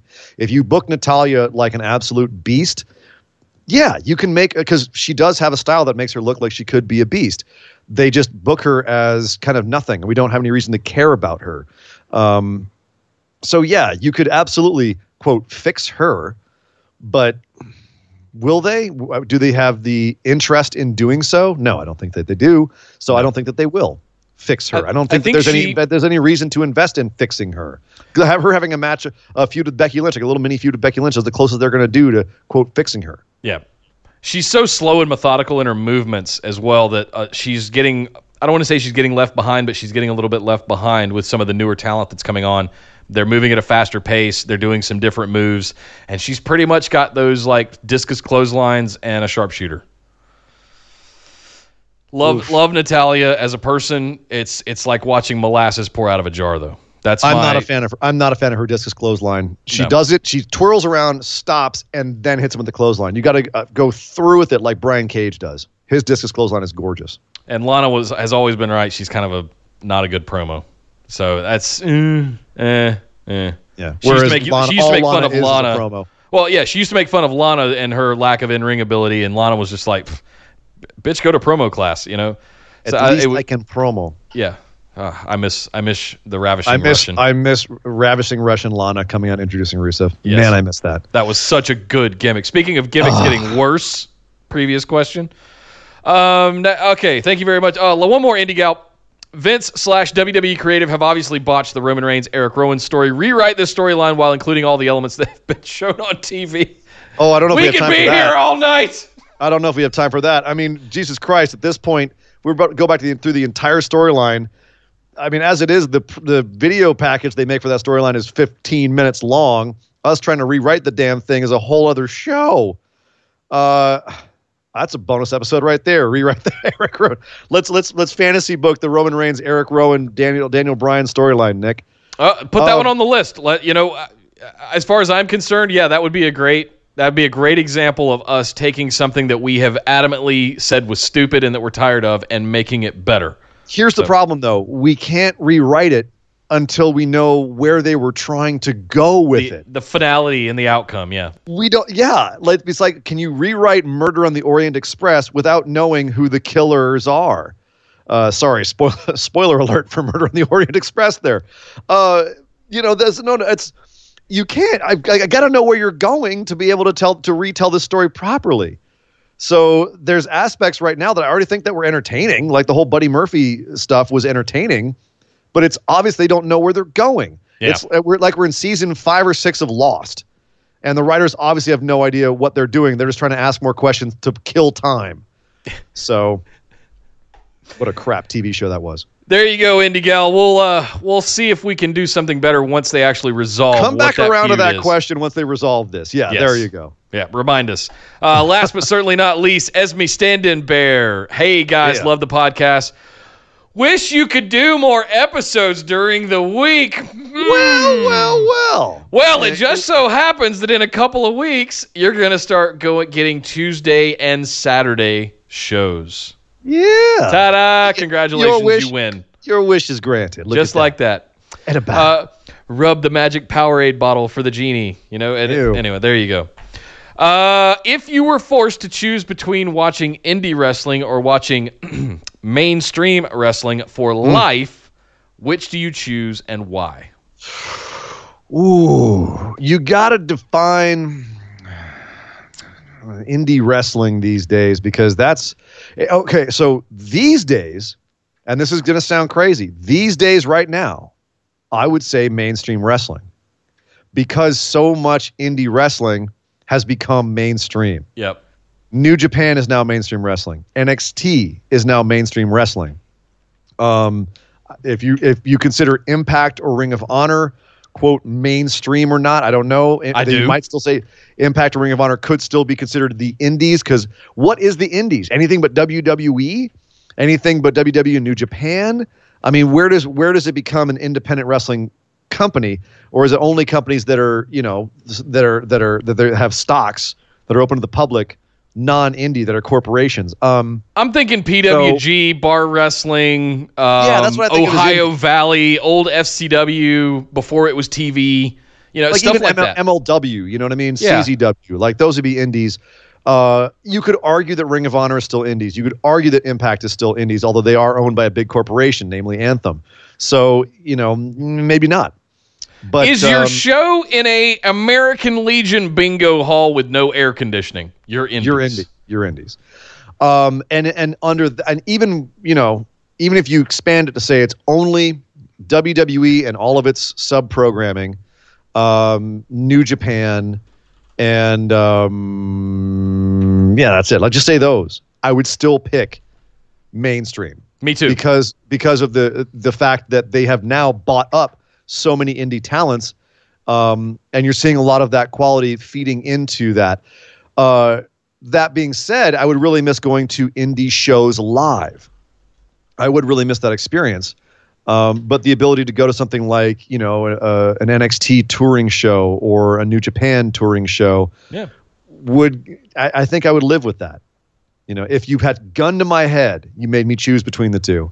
Uh, and AEW at this point would be considered mainstream, right? And the AEW's bought and NXT have bought up a lot of what used to be indie talent. Look That's at all the I'm new saying. folks in NXT. Trevor Yeah. Lee, uh, Travis Banks is over in UK now. Uh, Zack Sabre Jr. is at New Japan. So a lot of the guys that used to make up the Matt core, Riddle, Ricochet Keith is there, Keith Lee, Dijak, Even, they're all even back to Kevin Steen and El Generico. I mean, you know, it's, it's been happening for years and years and years. Like at this point, everyone who made the indies big in the last 10 years has gone mainstream. I I looked at PWG recently and Bola looks pretty good, but even then, compared to some of the Battle of Los Angeles they've had in the last 10 years, like the golden era of PWG is over. And it's because so many people have been snapped up off the indies. And uh, especially recently with AEW buying up a ton of people. And I think it will just happen more as they get on TV. Like you're going to see more and more people being eaten up. Um, you know, I think the only guy who's still adamantly indie is David Starr. Uh, and everyone else is kind of just, well, the contract comes along. We'll see what happens. So, Yeah. yeah, main, uh, right now, mainstream. You asked me five years ago, indies. Uh, and I still kind of need my soap opera. You know what? I think that's what I would miss the most You about get that with indies. If you if you go enough, you still get the soap opera. Not to like I need my like WWE for me is General Hospital for Oh, okay. with, with violence. I got right. So that's I- I that's see. where I'm going with that. I see where you're going, pal. yeah. That's that's so I, I need that I need that little scratch Nick itched. Nick needs his stories. Yeah. He needs his stories. Yeah. Yes. Thank you very much, Esme. I would definitely choose mainstream as well. But Ian, that uh, we are not done yet. Thank you guys No. very much for our listener questions this week. We've got just enough time for our other news lightning round. Beep beep beep beep beep beep beep. All right. This was almost in the big news segment, but I just it just wasn't big enough. Uh, over in Rev Pro this week, we had a major incident uh, where a ref, so, uh, one of the wrestlers shot on a ref. He went straight up on a ref. Uh, Josh Bodom, during a match where he and uh, and Sha Samuels, who are the Rev Pro tag team champs, they were in a match with Aussie Open, and uh, it was it, they were getting pinned. I think Bodom was the one getting pinned, and the referee, whose name was Aaron Wild, counted the three, and he wasn't supposed to. The match ended five minutes early, even though it was the correct finish, and the right guys lost and the right guys won. It happened five minutes early because Bodom just didn't kick out in time. But uh, because they had to fill time, Sha Samuels thought on his feet, started attacking the ref and saying that it was a stitch up. Uh, Bodom, however, was pissed about it and started beating the crap out of the ref, legitimately injuring him. And according to this referee who went on Twitter to explain the situation, he's now so injured that he cannot he cannot uh, referee pres- professional wrestling events or his day job, which is refereeing football events. So he is now unable to work because of the injury sustained at the hands of Josh Bodom. Uh, there was this has all been going on all week. There's a lot to summarize, but basically, uh, Bodom was saying that he didn't beat the guy up, and then a footage came out that showed that he did beat the guy up pretty badly. Uh, Rev Pro did an investigation and released a statement saying that uh, they were uh, they were not happy about the whole thing for obvious reasons. They apologized to the referee for having it happen and for not having a system in place to deal with this kind of thing more quickly. They said that uh, they had disciplined Sha Samuels, but they understood what he did, and what he did was protecting the referee, uh, even though he wasn't supposed to go off on a non um, non combatant. Uh, at least he protected him, and so they're dealing with him internally. But they stripped him and Bodom of the titles. Bodom will never work with their company again. He's got a long history of issues, uh, dating back to when he was kicked off an AG, AJPW tour just for bad attitude. Uh, Wow. He actually deleted, he denied everything, deleted his Twitter, and said he's quitting wrestling. So honestly, bye Womp to Josh womp. Bodom. Yeah, womp womp. But uh, we'll see right now. There's a, there is a um, uh, he's got a uh, Aaron Wild does have a fundraiser going right now online to try and get himself some money for medical bills. So we will keep an eye on this and see what happens next. But right now, it seems like it's all pretty much blown over. Uh, Nick, one show that is happening this weekend that we didn't get a chance to talk about, and I have to talk about because my God, it's going to be awesome, and I wish I had more time to go over it. Is going to be uh, Josh Barnett's Bloodsport 2. It's happening this Saturday. Um, it's going to be absolutely awesome. Uh, I believe it's going to be streamed on Amazon Prime, but uh, you can look it up. Just just Google it and you'll see it show up. Uh, some great matches. Josh Barnett was supposed to face uh, Jon Moxley in the main event. Unfortunately, Moxley, uh, as we all know, has his elbow injury, so he can't. So he was replaced by Chris Dickinson, who's been involved in Bloodsport before. Chris Dickinson, honestly, uh, basically, if you don't know what Bloodsport is, it's more of an MMA centered uh, pro wrestling. So they don't have any ring ropes. It's just a square mat, and you can only win by pinfall submission or time limit. So uh, yeah, it's it, it's just a bunch of guys beating the absolute crap out of guys and girls. Josh Barnett versus Chris Dickinson, Tom Lawlor versus Davey Boy Smith Jr., which should just be an absolute freaking slobber knocker. Uh, Ikuhisa Minowa versus Timothy Thatcher. Um, I think Thatcher's taking that one, but Minowa is an absolute monster in real life. Allysin Kay versus Nicole Savoy. Uh, you probably heard both of those names. I bet you didn't know that they can actually shoot fight, but they can. Uh, Zachary Wentz versus Anthony Henry. Uh, if you know Zachary Wentz, he's a member of the Rascals, current PWG Tag Team Champions. He used to be a shoot fighter, and the dude is a beast. Anthony Carelli versus Simon Grimm. If those names ring a bell, it's because Simon Grimm used to be a member of the Vaudevillains over in NXT. Uh, he is now shaved his mustache and has gone shoot fight, and he is a beast. Anthony Carelli, you might know better as Santino Marella. He's not bringing the Cobra to this one. That dude is a legit judoka. He's going to whoop some ass. this Saturday. You've also got JR Kratos versus Eric Hammer in what will likely be Nick's favorite match of the whole thing because it's two really big dudes doing big boy things. Uh, Sumie Sakai versus Lindsay Snow. I'm very curious to see if Sumie can really work. Um, she does have a, I believe, two and four legit MMA record. Uh, so I'm curious to see how she can do in this. And then Matt Makowski versus Rory Gulak, who is about as legit as they come. He once went move for move with Zack Sabre Jr. in a match I saw. Uh, There- the dude there's another the guy named. Gulak out there. Uh, yeah, you know what? And I forget if uh, Rory is actually Drew's brother or not, if or if they're if they are related. Um, but uh, yeah, there's another, another guy named Gulak. So Googling at the moment. are you? Perfect. It looks uh, yeah, like him. believe- it looks like his young, younger brother. Yeah, Uh, yeah, his brother Drew Gulak. there you go. Yep. So Drew Gulak's brother, who is also an absolute beast.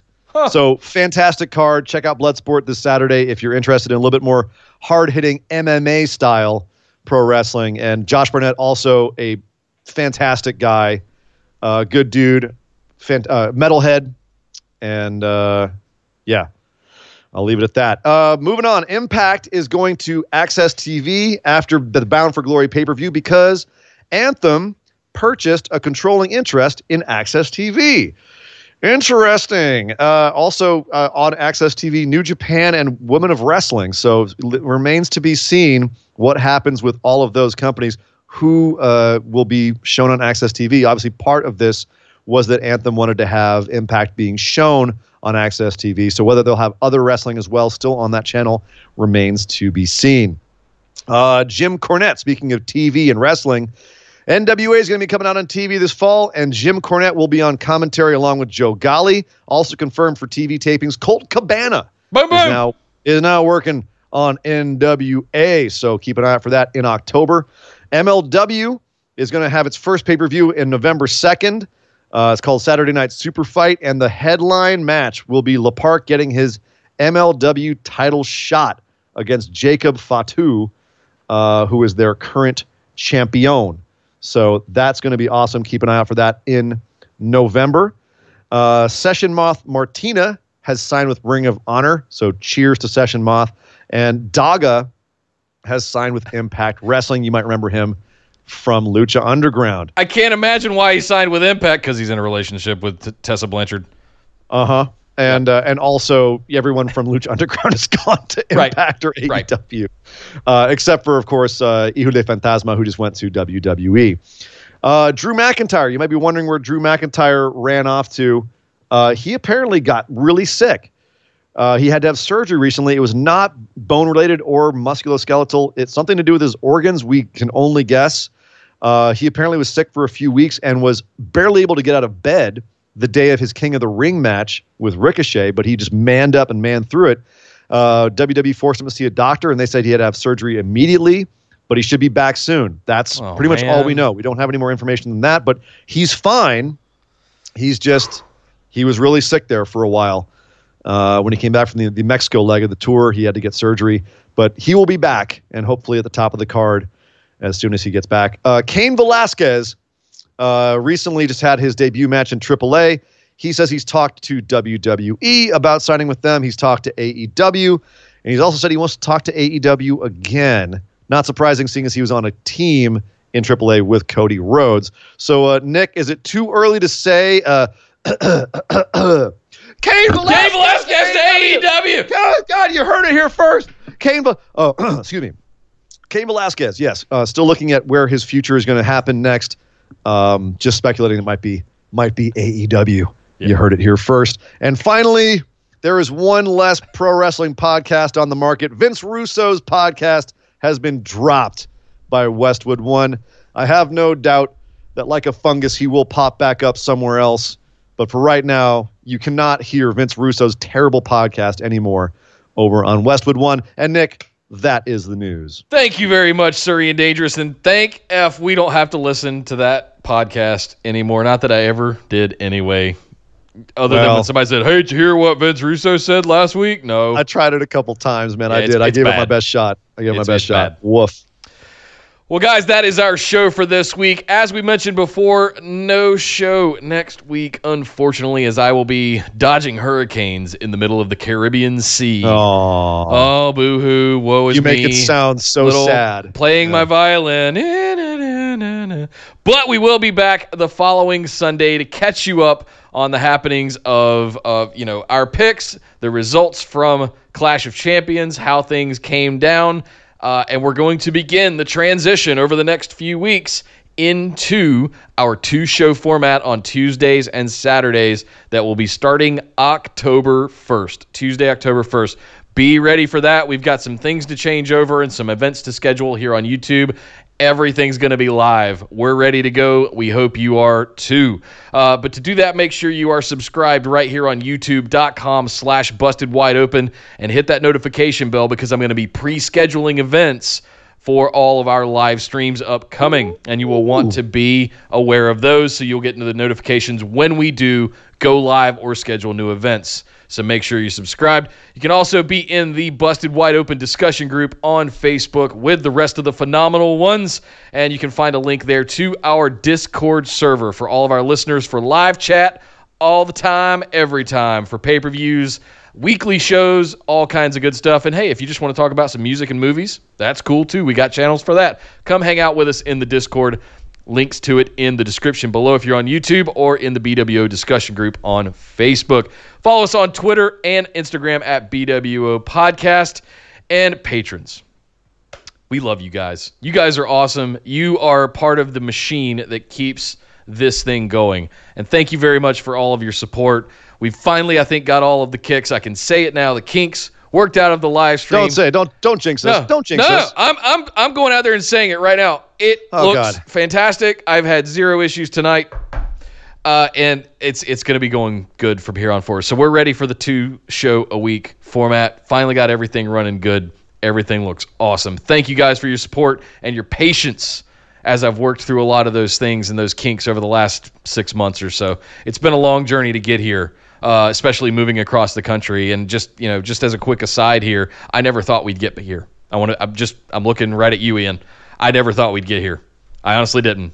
Uh, after we moved, I thought we we might not be able to do the live stream thing again, but I never lost faith, man. I never Look at- lost faith. Look at us now, guys. Uh-huh. On opposite sides of the country, as if we're sitting in the same room back in sunny Southern California.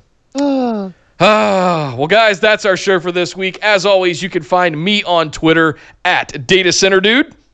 And I am Surrey and Dangerous. You can find me on Twitter at Surrey and Dangerous. But by God, Would somebody stop the damn match? This show is part of the Orbital Jigsaw Network. For more episodes, subscribe to us on iTunes, Google Play, or Stitcher Radio. For details and show notes from each episode, check us out, orbitaljigsaw.com.